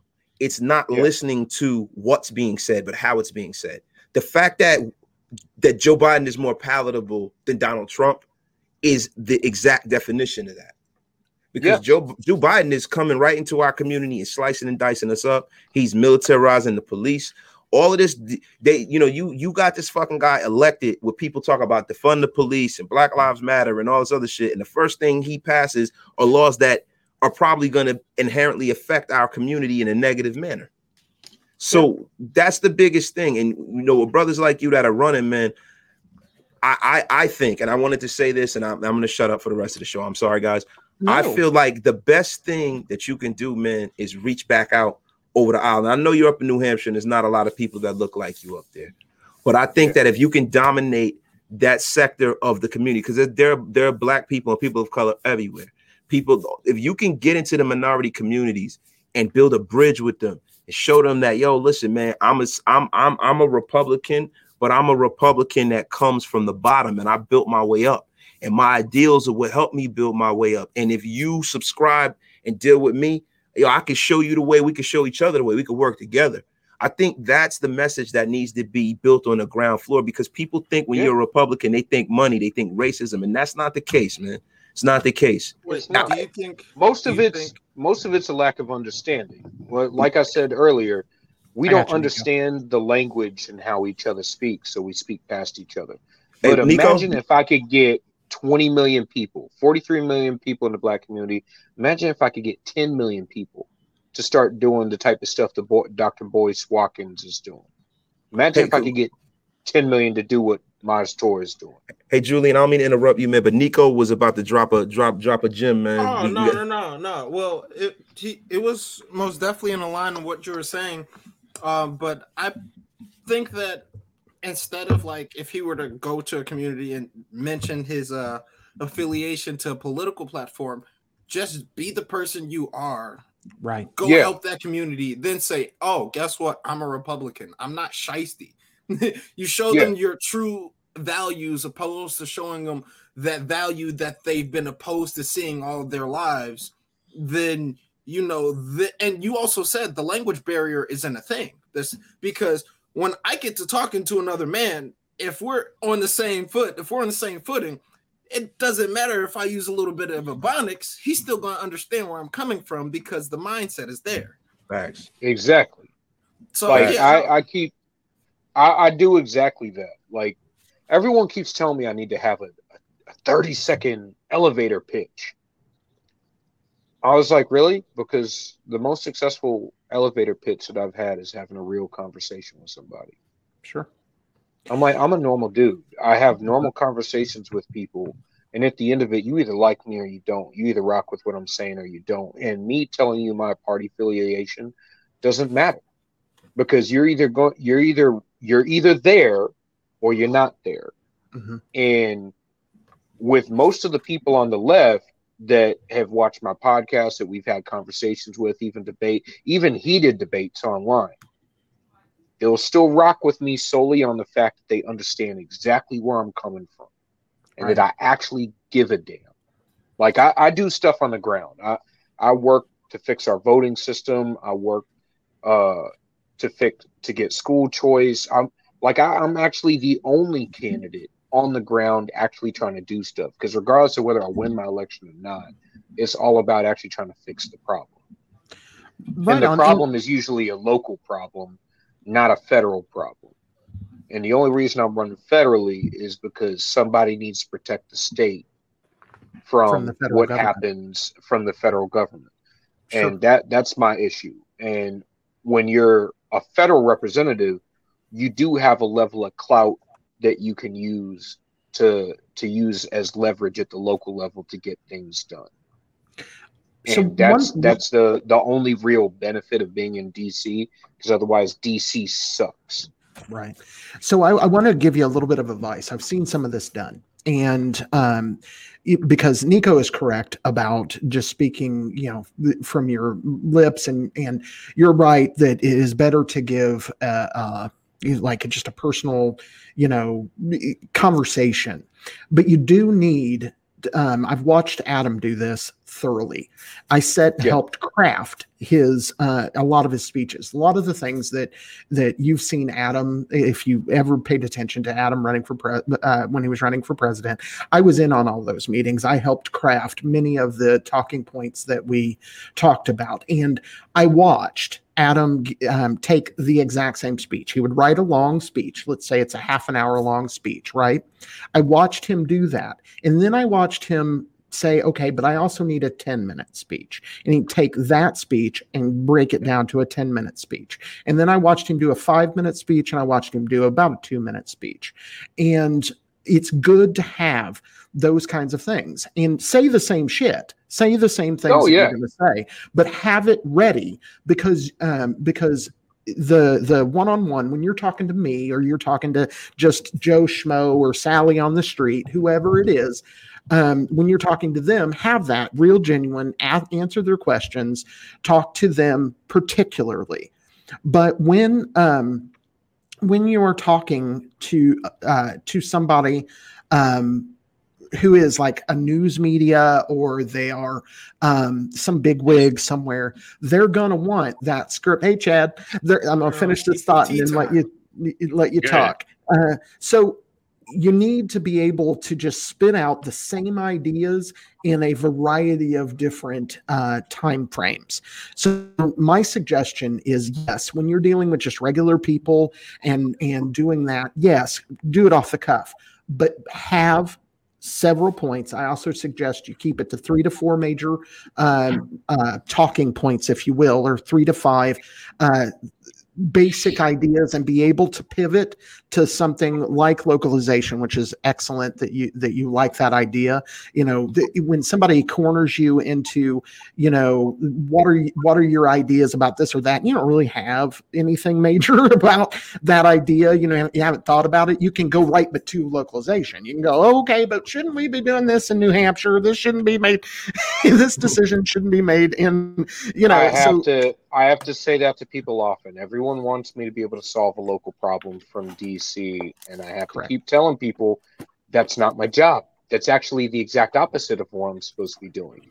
I can't do that. I can help you as an activist. I can kick ass on the ground.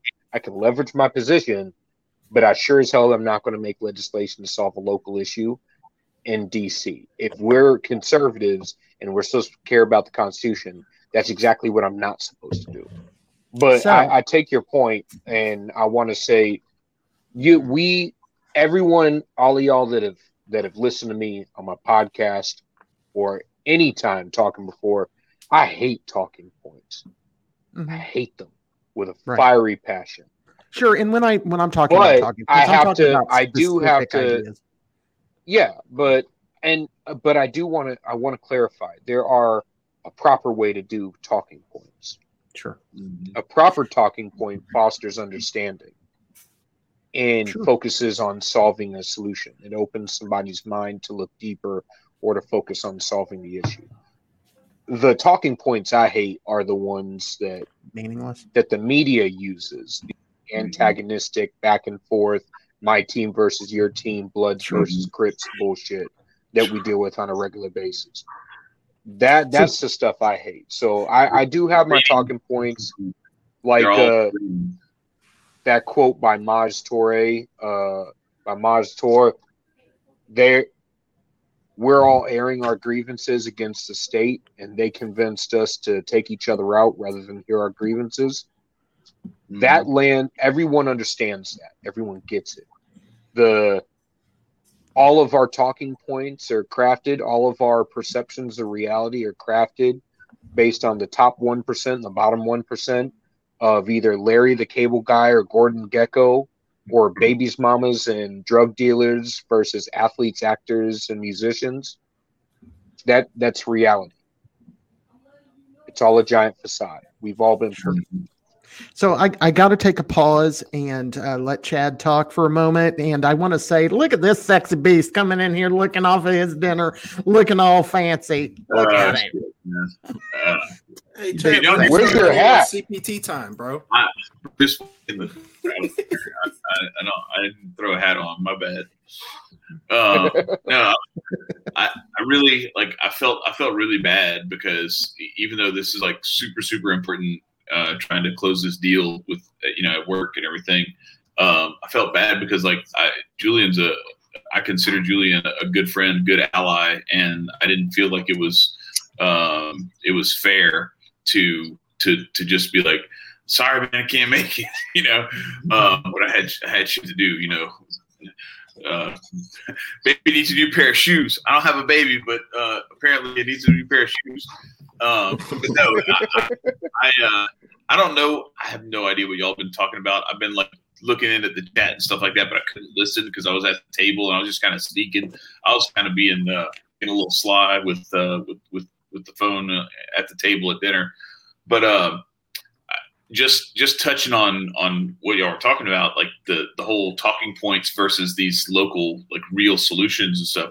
I think a lot of times what that talking point stuff centers around is not solutions, but the exact opposite. So many of the times, these talking points are deliberately drawn up to create division and to foster division and to make it to where the solutions don't ever happen because what the what the people who want to keep that stirred up want to see is more problems that they can offer fake solutions for that get them more money to not do anything about it to then turn around and say hey look there's still more problems we need more of your money the Hegelian dialect. yep. It's clicks, likes, ratings, retweets, and shares mm-hmm. and donation dollars. Argument. They keep it all going. I mean, yeah Sure. that's what I've been basing everything on is every time so every time I talk to all the other candidates running and my whole job is to prove that you can run a campaign differently, that you can focus solely on solutions, that people really do care more about the solution than they do about the bullshit. right And every time they make a dumb tweet, I go and follow it up with the nuanced reality Mm. of how we actually have conversations. And yeah, it doesn't sound sexy at first, but I've proven time and time again that look, so your tweet, your red meat tweet that you like so much got you 120,000 impressions on Twitter. Well, Mhm. my nuanced reality, where most people are, got me 180,000. Mm. I'm like, so let I'm like, let's look at them side by side. You dealt in the red meat stupidity of political gangbanging, and I dealt in a nuanced reality of where people would like our political discussion to be, and they understood exactly where I was going with this. how much I'm of like, that do you you could drive the controversy, or you could drive the destruction of the country. hmm How much of that do you think is um, improved by the fact that you have some of these these, these different? I mean, because you saw it with Trump. Like Trump, for all of the flaws, okay, you have to admit that he was able to cut through what you what decades past of filtered and curated connection with political leaders gave us, and he was instead able to cut straight to, through that and talk directly to everyone who had a Twitter account immediately. How much of that do you think fosters allowing people to see, like, hey, wait, there's there are actually people who are offering some solutions versus the stuff that if you watched Fox News, and MSNBC or CNN, you got just the curated version of what the talking points were. And now you actually can offer that alternative. Whereas before you'd have to write an op ed and hope that they actually publish the op ed and hope that somebody actually reads it. Sure. It, it's been sliced through quite a bit. Um, and I was able to make this case at all the events that I've flown to and stuff. First off, there's this idea of what a politically viable candidate is, and that's pushed down from the political establishment in DC. The idea that only what we think or what we say, the guy that checks all the boxes, is a is a politically viable candidate. And that's all bullshit because obviously Donald Trump was not a politically viable candidate in DC's eyes and we Until got him elected regardless. Yeah. Yeah, Right. until he until he took everybody else out. But his use of Twitter and going directly to people, um, I use my own Twitter. Obviously, I, I don't trust it to anybody else. I would never trust it to a staffer. It seems asinine to me, and I, if somebody asks me an honest question and isn't trolling, I'll do my best to answer it, and that lands well with people. And I've tried to make mm-hmm. that point to all the other candidates that are running that I know that hey, run your own Twitter. Don't let a consultant post stuff for you. Their their their posts are usually based on some sort of poll of people who are politically savvy or the Focus stereotype of what Yeah. they believe people really want. Mhm. Most people are pretty reasonable and want reasonable people to run for office. Most people now granted there's a little bit of title worship like I said earlier Mhm. uh, however, that's dying off and it's dying off very fast. And that's another dynamic that Donald Trump brought in the idea of blue collar, random, everyday people running for office, mm-hmm. which I think is a good thing when normal people are actually solving problems because normal people have a broader view of the world than your average person with a, a highly focused specialty in a single field. I want and to. usually our politicians are highly focused in being lawyers or liars which is the other term that we normally use. But i think it i think him being in the mix really did deconstruct a lot of things uh like i said about uh racial issues the being able to have a new make a nuanced opinion cuts through decades of bullshit like uh I'll, I'll reference just in passing, and I'm trying to get the video from the speech. But I did a minority panel at uh, Faith and Freedom in Allen, Allen, Texas, and I was asked to be the first one to speak by a bunch of the other people who were on the panel. Solely because once I start speaking, talking points are off the table. Because you're going to sound like an idiot if you start coming with talking points, and I'm bringing actual solutions and nuanced reality. Right. And I started off and consecutively down the line, halfway down the panel, it just compounded and compounded and compounded and got great, absolutely fantastic content. And then somebody who I will not name picked up the mic from the opposite end of the panel, skipped over like five people, and just ranted for like six minutes.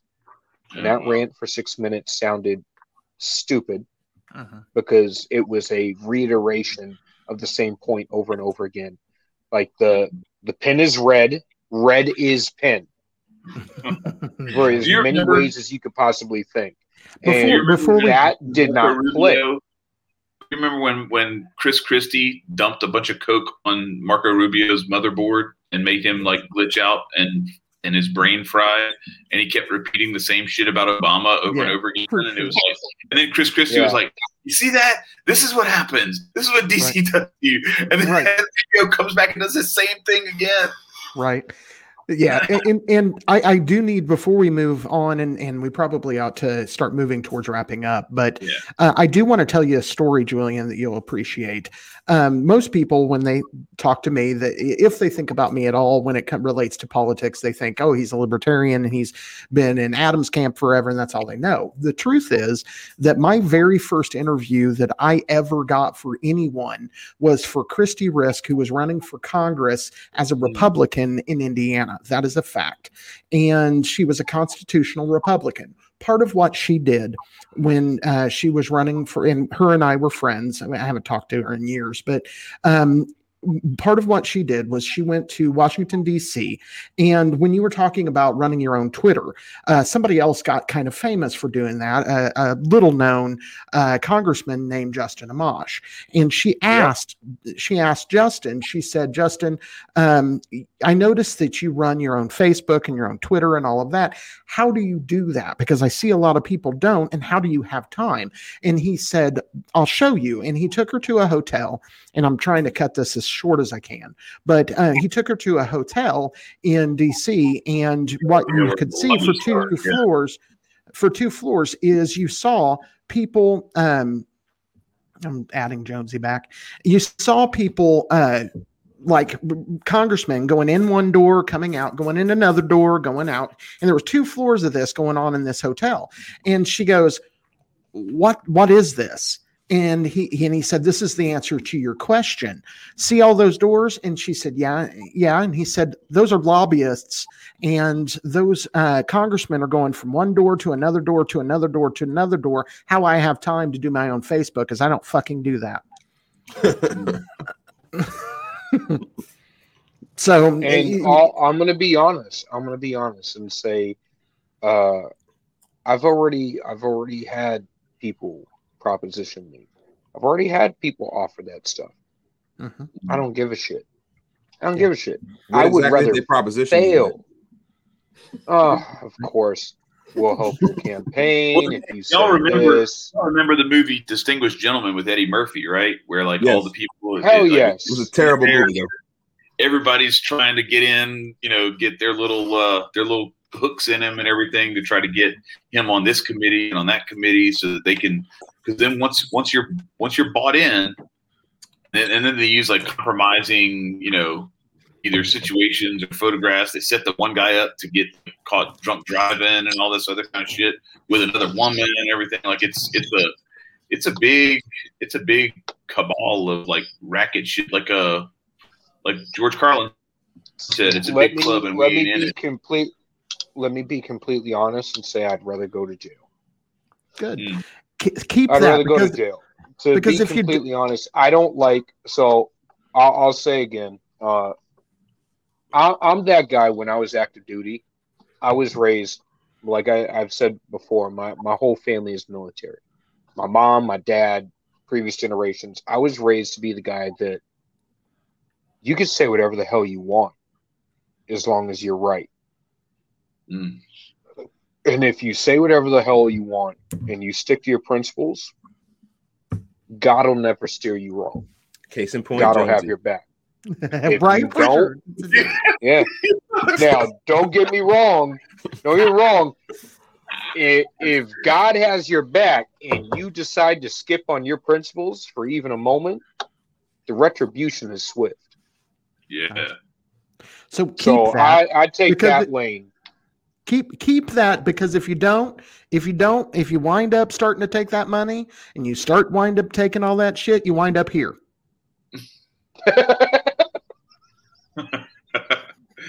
hey, where's uh where's HW? I had HW in there before. Come on now. i know but Oh, it, the bed was entirely too crowded then and i made that right before. I know. It got a little Those were dirty, some Chad. of the those are some of the funniest South Park episodes, I gotta say. Yeah, Oh, for sure. Well, that was from the movie, wasn't it? The uh Mhm. from It from was. the the movie. bigger, longer, and uncut or whatever. It's sure it's pretty funny. I still Yeah, gotta say one of my favorite episodes is the I'm so the what was it, the dance battle? The Oh yeah. I'm so nonconformist, I'm gonna non-conform to your non-conformity. And then uh and then the um the human They took our- is pretty good. uh the frat house the undercover frat house one, that was good. Listen, when nothing beats That the one one was when they joined a boy band, a boy band, Finger Bang. That, was, that was the best. Man, I can't choose one. One of my favorites is the one when Cartman gets fucking implanted by the aliens and they come out his ass. That is one of That- the funniest things in the world. Oh, That and Team Amer- Team America is an underrated classic.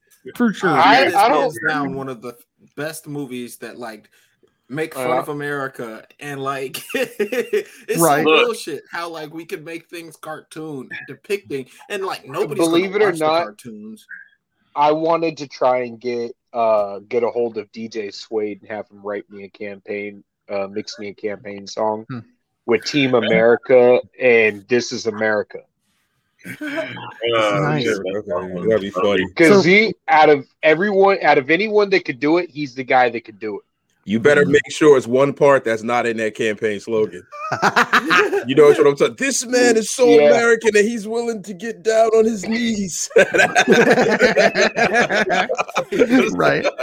Yeah, look, so Oh, what's man. about- what's funny about Team America is that when that movie came out, like it was it was like right after the like Iraq invasion and everything. It was Yeah. not long after that stuff, and I like I, this is one of those uh, dirty little secrets that I, I've admitted it before. I'll admit it again. That was when I was a neocon, and I was like down with the, I was down with the struggle. You know what? little, little Rumsfeld, baby Rumsfeld over there. yeah, yeah. bro. Look, I, I, I'm not even gonna lie. Like, this is so dirty. I can't believe I even said this. This shit came out of my mouth. I'm not even gonna lie.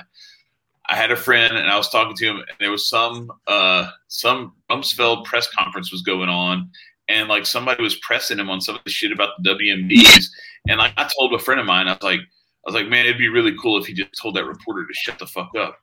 And like, and I was like, God damn, like, I'll look back and I'm like, son of a bitch, man Right. Uh, Same. like how many lives how many lives were saved today because the motherfucker's not here anymore For sure. um, but, it would have been I, cool if somebody I was told him. mad i was mad at team This america is i was mad that's going to be the was making fun of some of the stuff. Like when they did that whole like dicks pussies and assholes segment or whatever i was like that's right. That's right. Fuck these people. You gotta go over there. You gotta fuck shit up. You gotta blow shit up. And and now i look at it and i'm like god damn man. Like they were they were actually like striking at they were they were satirizing that idea that people have Mhm. about how like somehow we're not the assholes you know like we're Right. we're, the, we're, we're the dicks you know but it, if you think about it all that flattering. For yourself, Chad. Uh, well. I can't. I can't use that as a campaign slogan. That's the thing. Hey, I'm Do not an asshole. I'm a dick. But I mean, Go to car, baby. And Let's I'm not be- let's be honest. That's the best line of the show so let's far. be honest. They're they're going. Eventually, somebody is going to do opposition research and try to look up podcasts or whatever. Anyone that looks up this podcast, I want you to know I own everything that I said in this damn podcast. I don't give a shit what you think.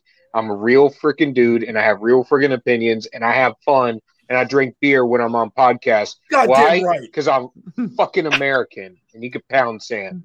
That's Right. right. And he was he was he was smoothly spinning his bottle opener while he was answering questions. That is the man that you need down in Washington to fight for you. God damn it! He was spinning that bottle opener like a Chinese star. He's a fan. It's Drinks like, bourbon, and he roots for the Patriots, which is how little could you want to have how could you want to have a beer with anyone else when he has the class like first class Well, uh, beer I'll, opener? I'll be honest. I have a I have a glass. I have a bottle of bourbon that I haven't opened yet, and I was going to pour a glass right before coming in here, but I literally got here with like five minutes to hop on. Right. Well, so I I was like, hour and a I'm half. glad you weren't able to crack it open. I have a couple of old fashions in me, so I'm, I'm glad because you can't share any of it with us. Yeah. that's right. you know what? You know what? That's right. Come up here on the twenty second. Oh boy. On the Listen, twenty am I, second of am I allowed I'm- to come up there? What's down there for you, on the- on the twenty second of July, I'm gonna have a big a big fundraiser at one of the nightclubs up here. They and I'd love to have y'all up here to have a glass of bourbon, smoke a cigar, and maybe we can spill some freedom into some people. So that's what they call it in strip clubs now, Sounds spilling like freedom. Good. Oh, no. no, I'm kidding. Ah. I'm kidding. I'm kidding. No, no, Sorry. I can't be going to strip clubs. Campaigns. are expensive. I need every single sick. I need every single that people slip into my my uh, thong. It's I, I can't I can't be going to strip clubs. Hey, um, I, I do want to. to remember that Julian just said he owns everything he said on this podcast. Right, for sure. Please delete that from the record. He didn't own that. That was all me. I keep forgetting you I keep forgetting that you're running for office, but I'm I'm I'm sorry that I'm just Uh, it's all right. level. I'm I'm the same dude I am in my podcast. I don't I don't care if people. I know I'm people thinking an issue with it. podcast and, and and you're like really trying to do shit, and I'm just trying to make sophomore jokes, and I'm very very sorry. I So apologize. you know how the Ninja Turtles, Yeah. the Ninja Turtles were Because- raised in a sewer. Jody's I want to say from the sewer from the turtle sewer.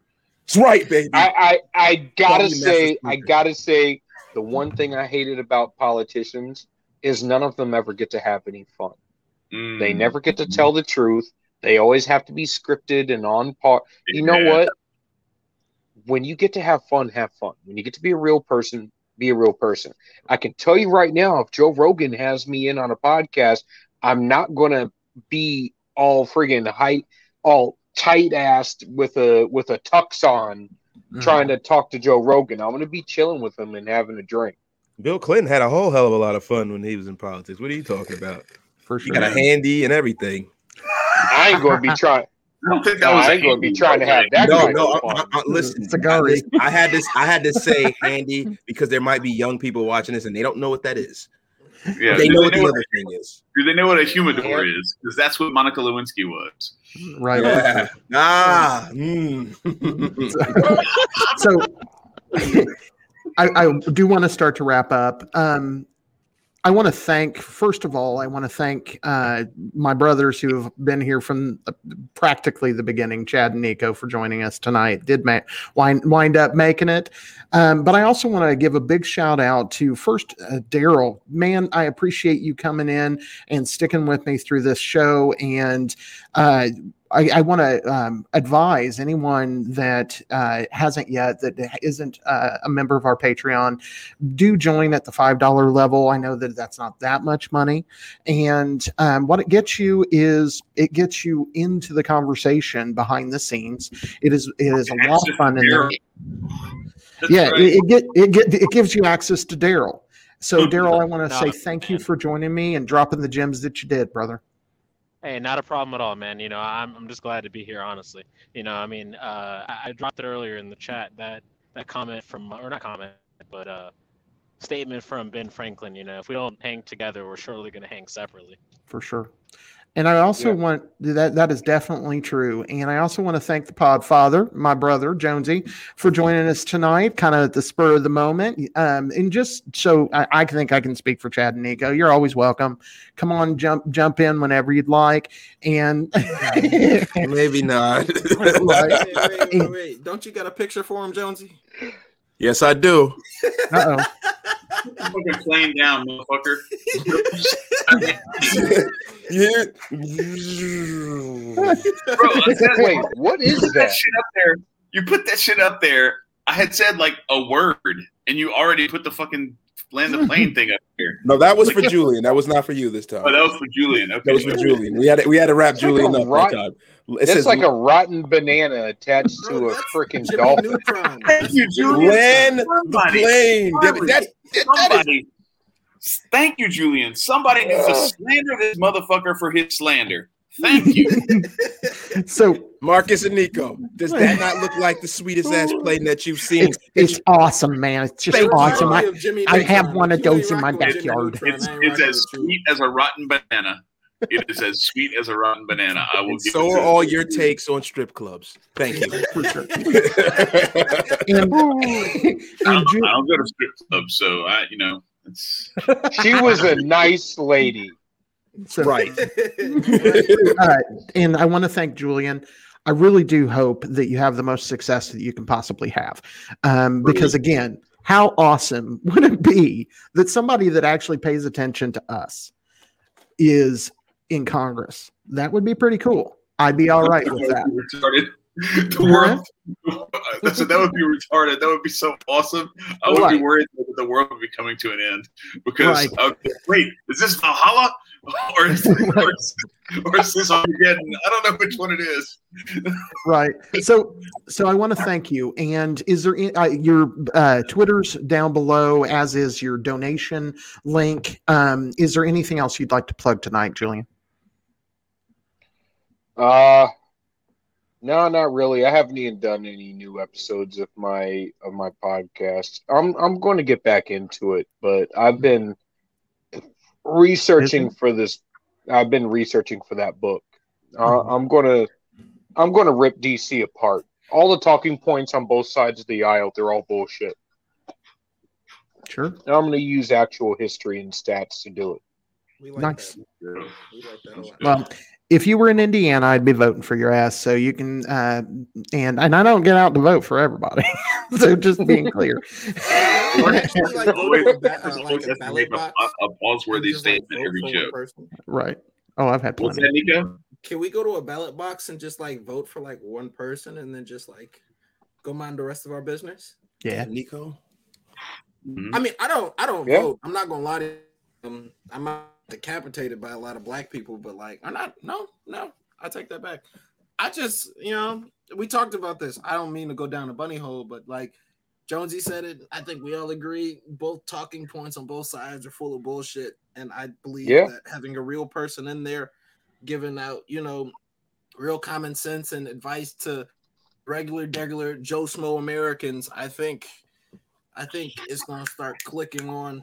Um, but it's all about what is it? Um, your your your your, your media. What the fuck is the advertisement? Like you said, it's proper Yeah. advertisement. You being on this show properly advertises you, uh, minus certain segments. But we, Well, hey, you know, you you're still show this to that proper libertarians message, boss man. You spitting it and you spitting the truth, and we appreciate that. And we appreciate your strides. Mm-hmm. That's it. That's all, boss.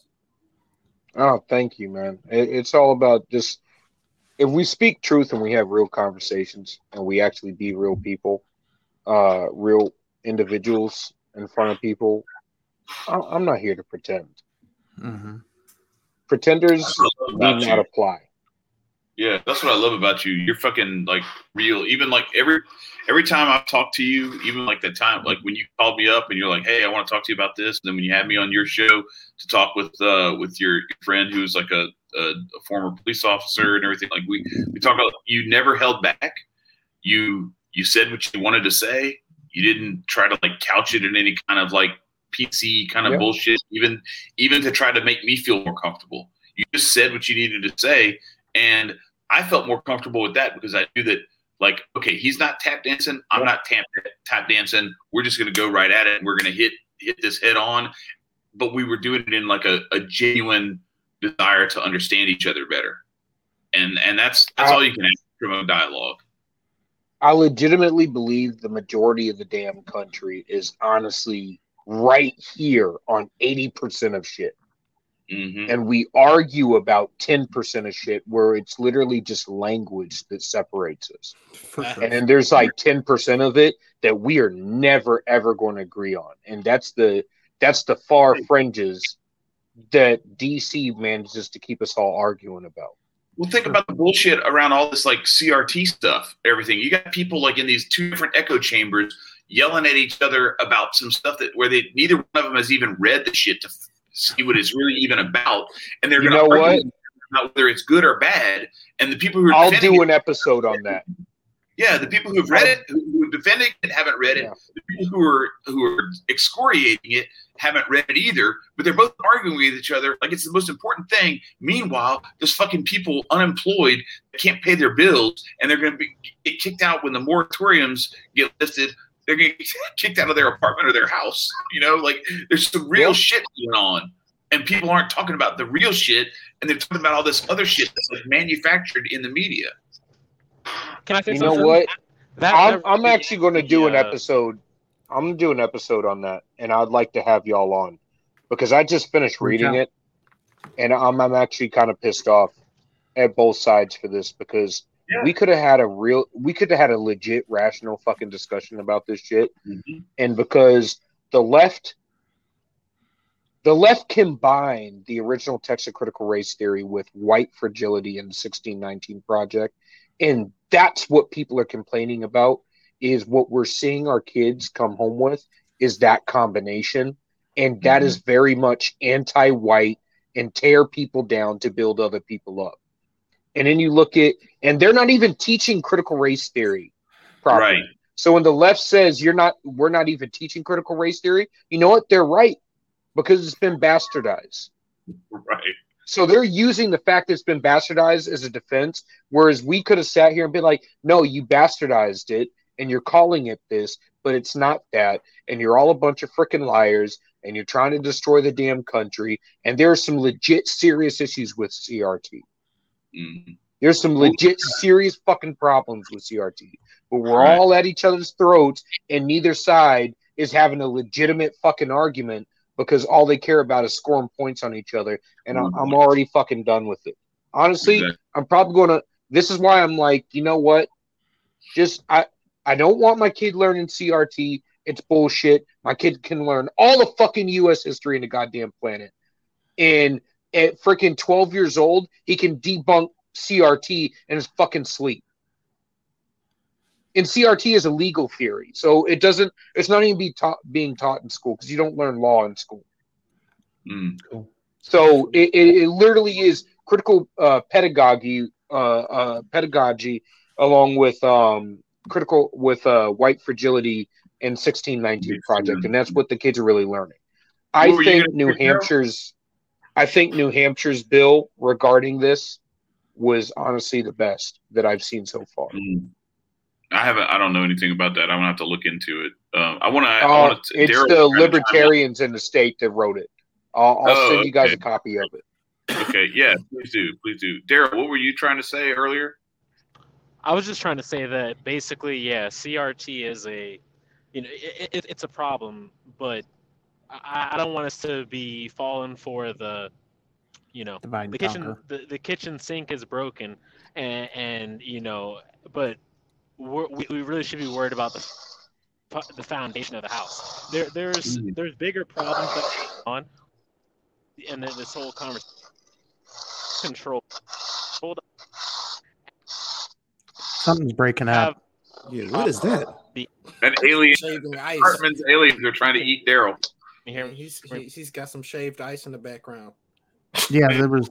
I don't know what there was a something uh, clouding what you were saying, Daryl. Nico, nobody's Oh, making I'm ices, man. That In Chicago, what you talking about, G? that's on that's on my end. I, w- I was messing with something. Okay. Okay, all right, go ahead, Daryl.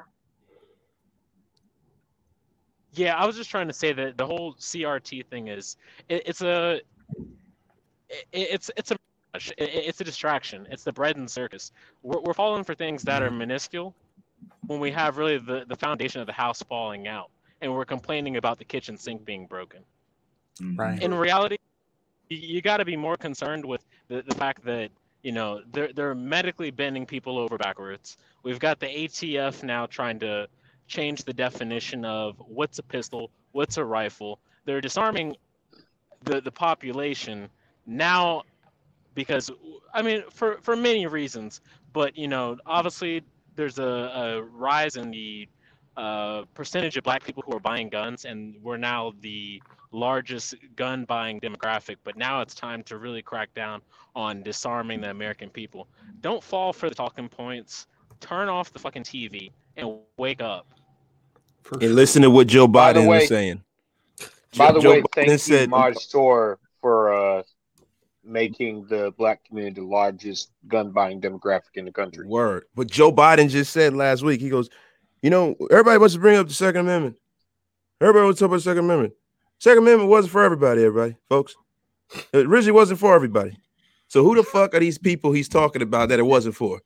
Said it was very specific about who could. There were certain people who could not own weapons. There, there were certain people who cannot Oh. own weapons.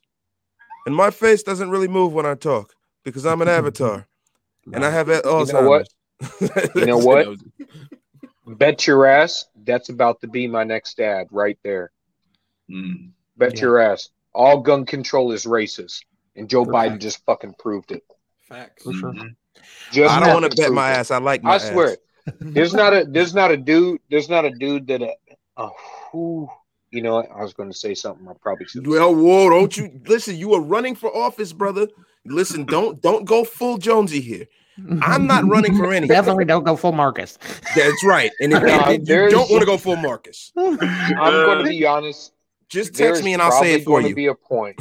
There's probably going to be a point where somebody's going to push me too far.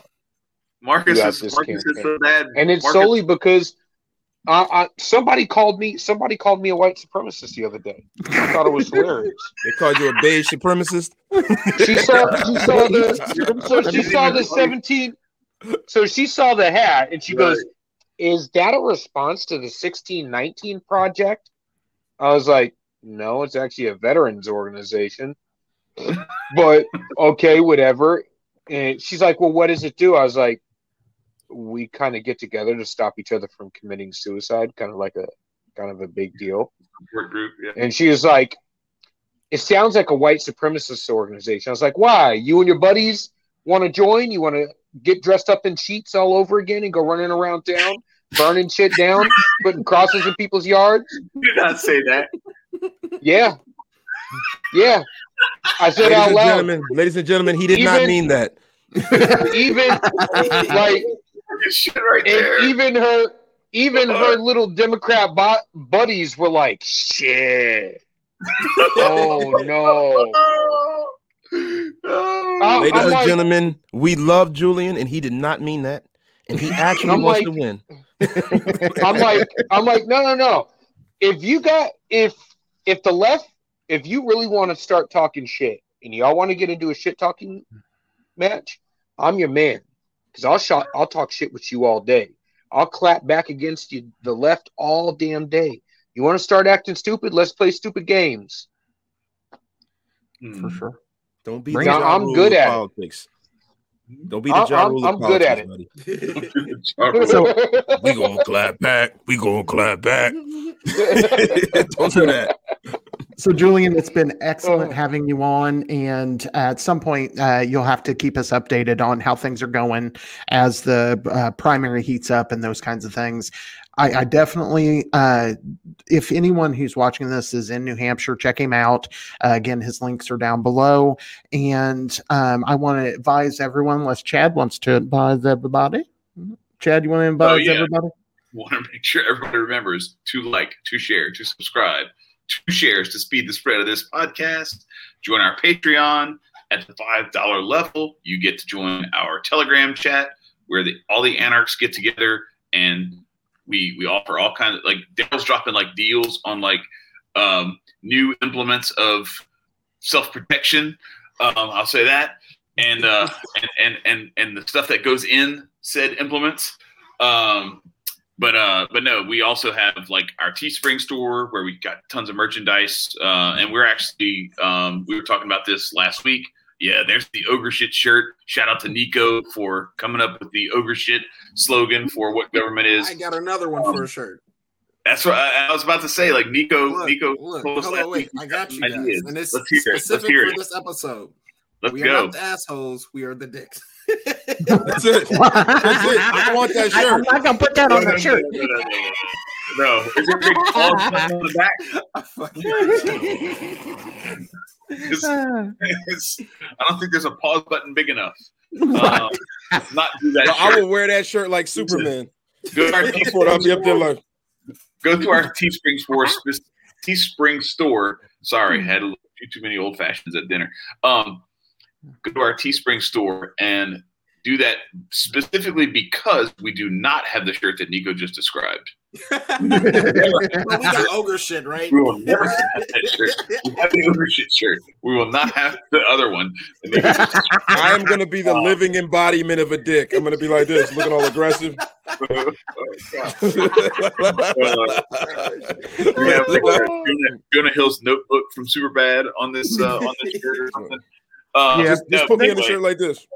it's we, we got a lot of merchandise already there that Marcus designed, and uh, and there's one shirt, the I shirt that Marcus and I designed together. The rest of them are mostly Marcus, um, or almost all Marcus, if not Yeah. all Marcus.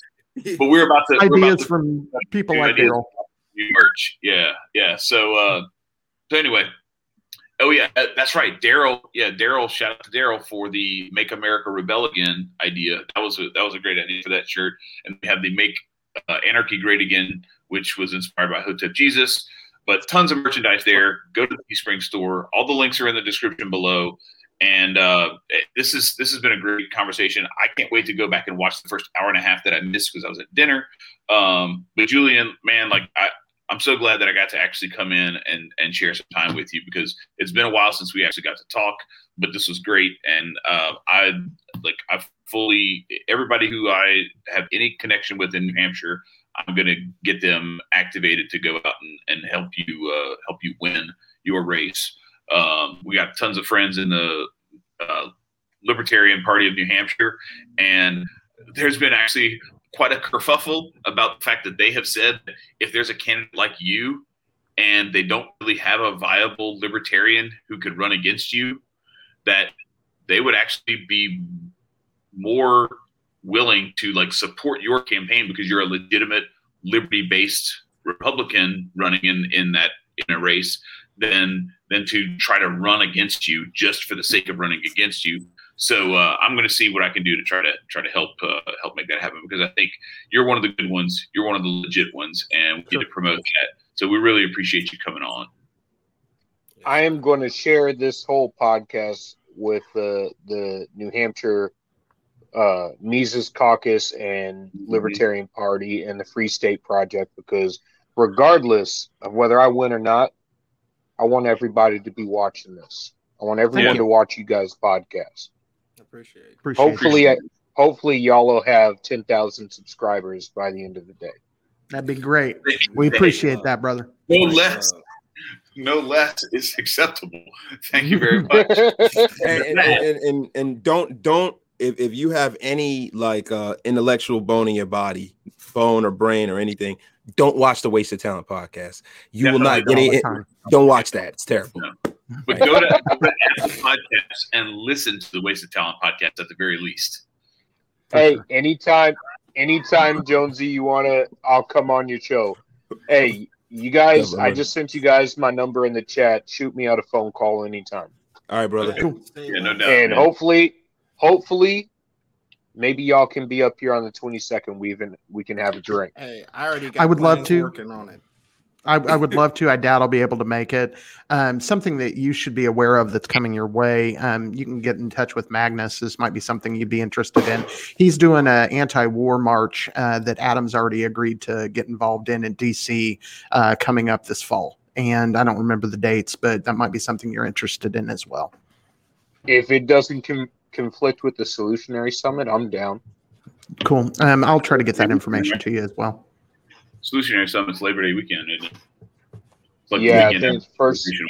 first Miami, week October. of first weekend of September, and then Hotep Jesus. When is his event? That's August 26th to 28th, I think. Yeah. All right. i will be in I the think- place to be I wish. I Yeah, could I'll go. be at I both. too broke, but it's You all can right. go. I'm buying a house. I'm not going to be able to go. Shit, Hey, man. shit. Anyway. Vegas is about Secure the homestead Vegas Mark. is about the cheapest friggin' destination to go to. yeah me and chad are gonna share a room right on. no, no not at all I don't want to know. oh listen listen listen No. listen i thought we've already established Hell, fuck no. Listen Chelsea, just gonna show add a little boxing moves and show them the head movement. You know? Yeah, listen, I'm just gonna show up. I'm gonna come in the room real quick. I'm gonna piss all over the toilet seat. I'm gonna leave. That's what I do. Bro, my dad, my dad used to travel. Like, same thing that I'm doing, but like one time it was like real late at night. They got in from the plant, and he he threw his duffel bag in from the from the room, like just just threw it in. Thing lands on the bed. The bed goes oh, like that. They had given him the key to somebody's room that already had the room. And shit. happened to me one time. Oh man. and there's this woman sitting on the bed reading a book, and she like she was like, "Ah!" and I was like, I just like closed the door real quick and went back to the front desk. I was like, um, and the girl's laughing at the front desk when I get there. I'm like, um, the woman in the room you just gave me the key to, she's not laughing. So you need to rectify this shit real quick. Because like as far as she's concerned, I just tried to fucking attack her, and all I did was like open the door with my key and like push the doorknob. And I, as soon as I saw her, I was like, close the door real quick. Anyway, it's uh, I don't want you anywhere near my room, Jonesy.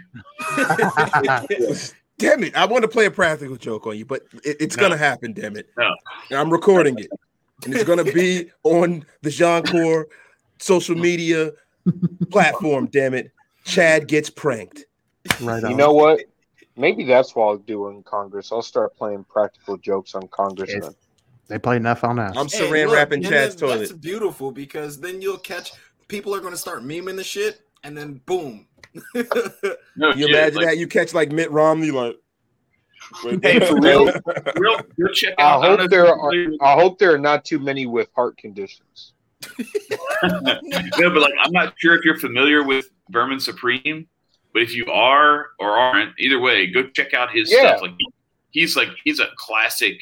Like he he finds these ways. now he's not necessarily doing. He's not fucking Johnny Knoxville or some shit where he's like pulling pranks on people. Um, you know that way, but it's but he's definitely doing that sort of performance art. I think. Um, I think he was up at uh, PorcFest this weekend, but I missed him. yeah, Well, guys, we've got to wrap this up. I've got to get going. So fine, pussy. this has been. I know. I know. I gotta go eat pimping. My bedtime is right now, so Hey, look. like- Yeah, I gotta you we. I gotta be up at three a.m. So I gotta scat it's too. 3 a.m. brothers. You Right feel on. me? Peace. Let's suffer. Yeah. Yeah. Well, guys, thank you everybody who's joined us, and thanks to everybody in the chat that stayed this long, and thank you to anyone who's watched for this long. And uh, all I gotta say, are you gonna take? Are you gonna hit the the outro? Yeah, I'm ready. I'm Okay. ready.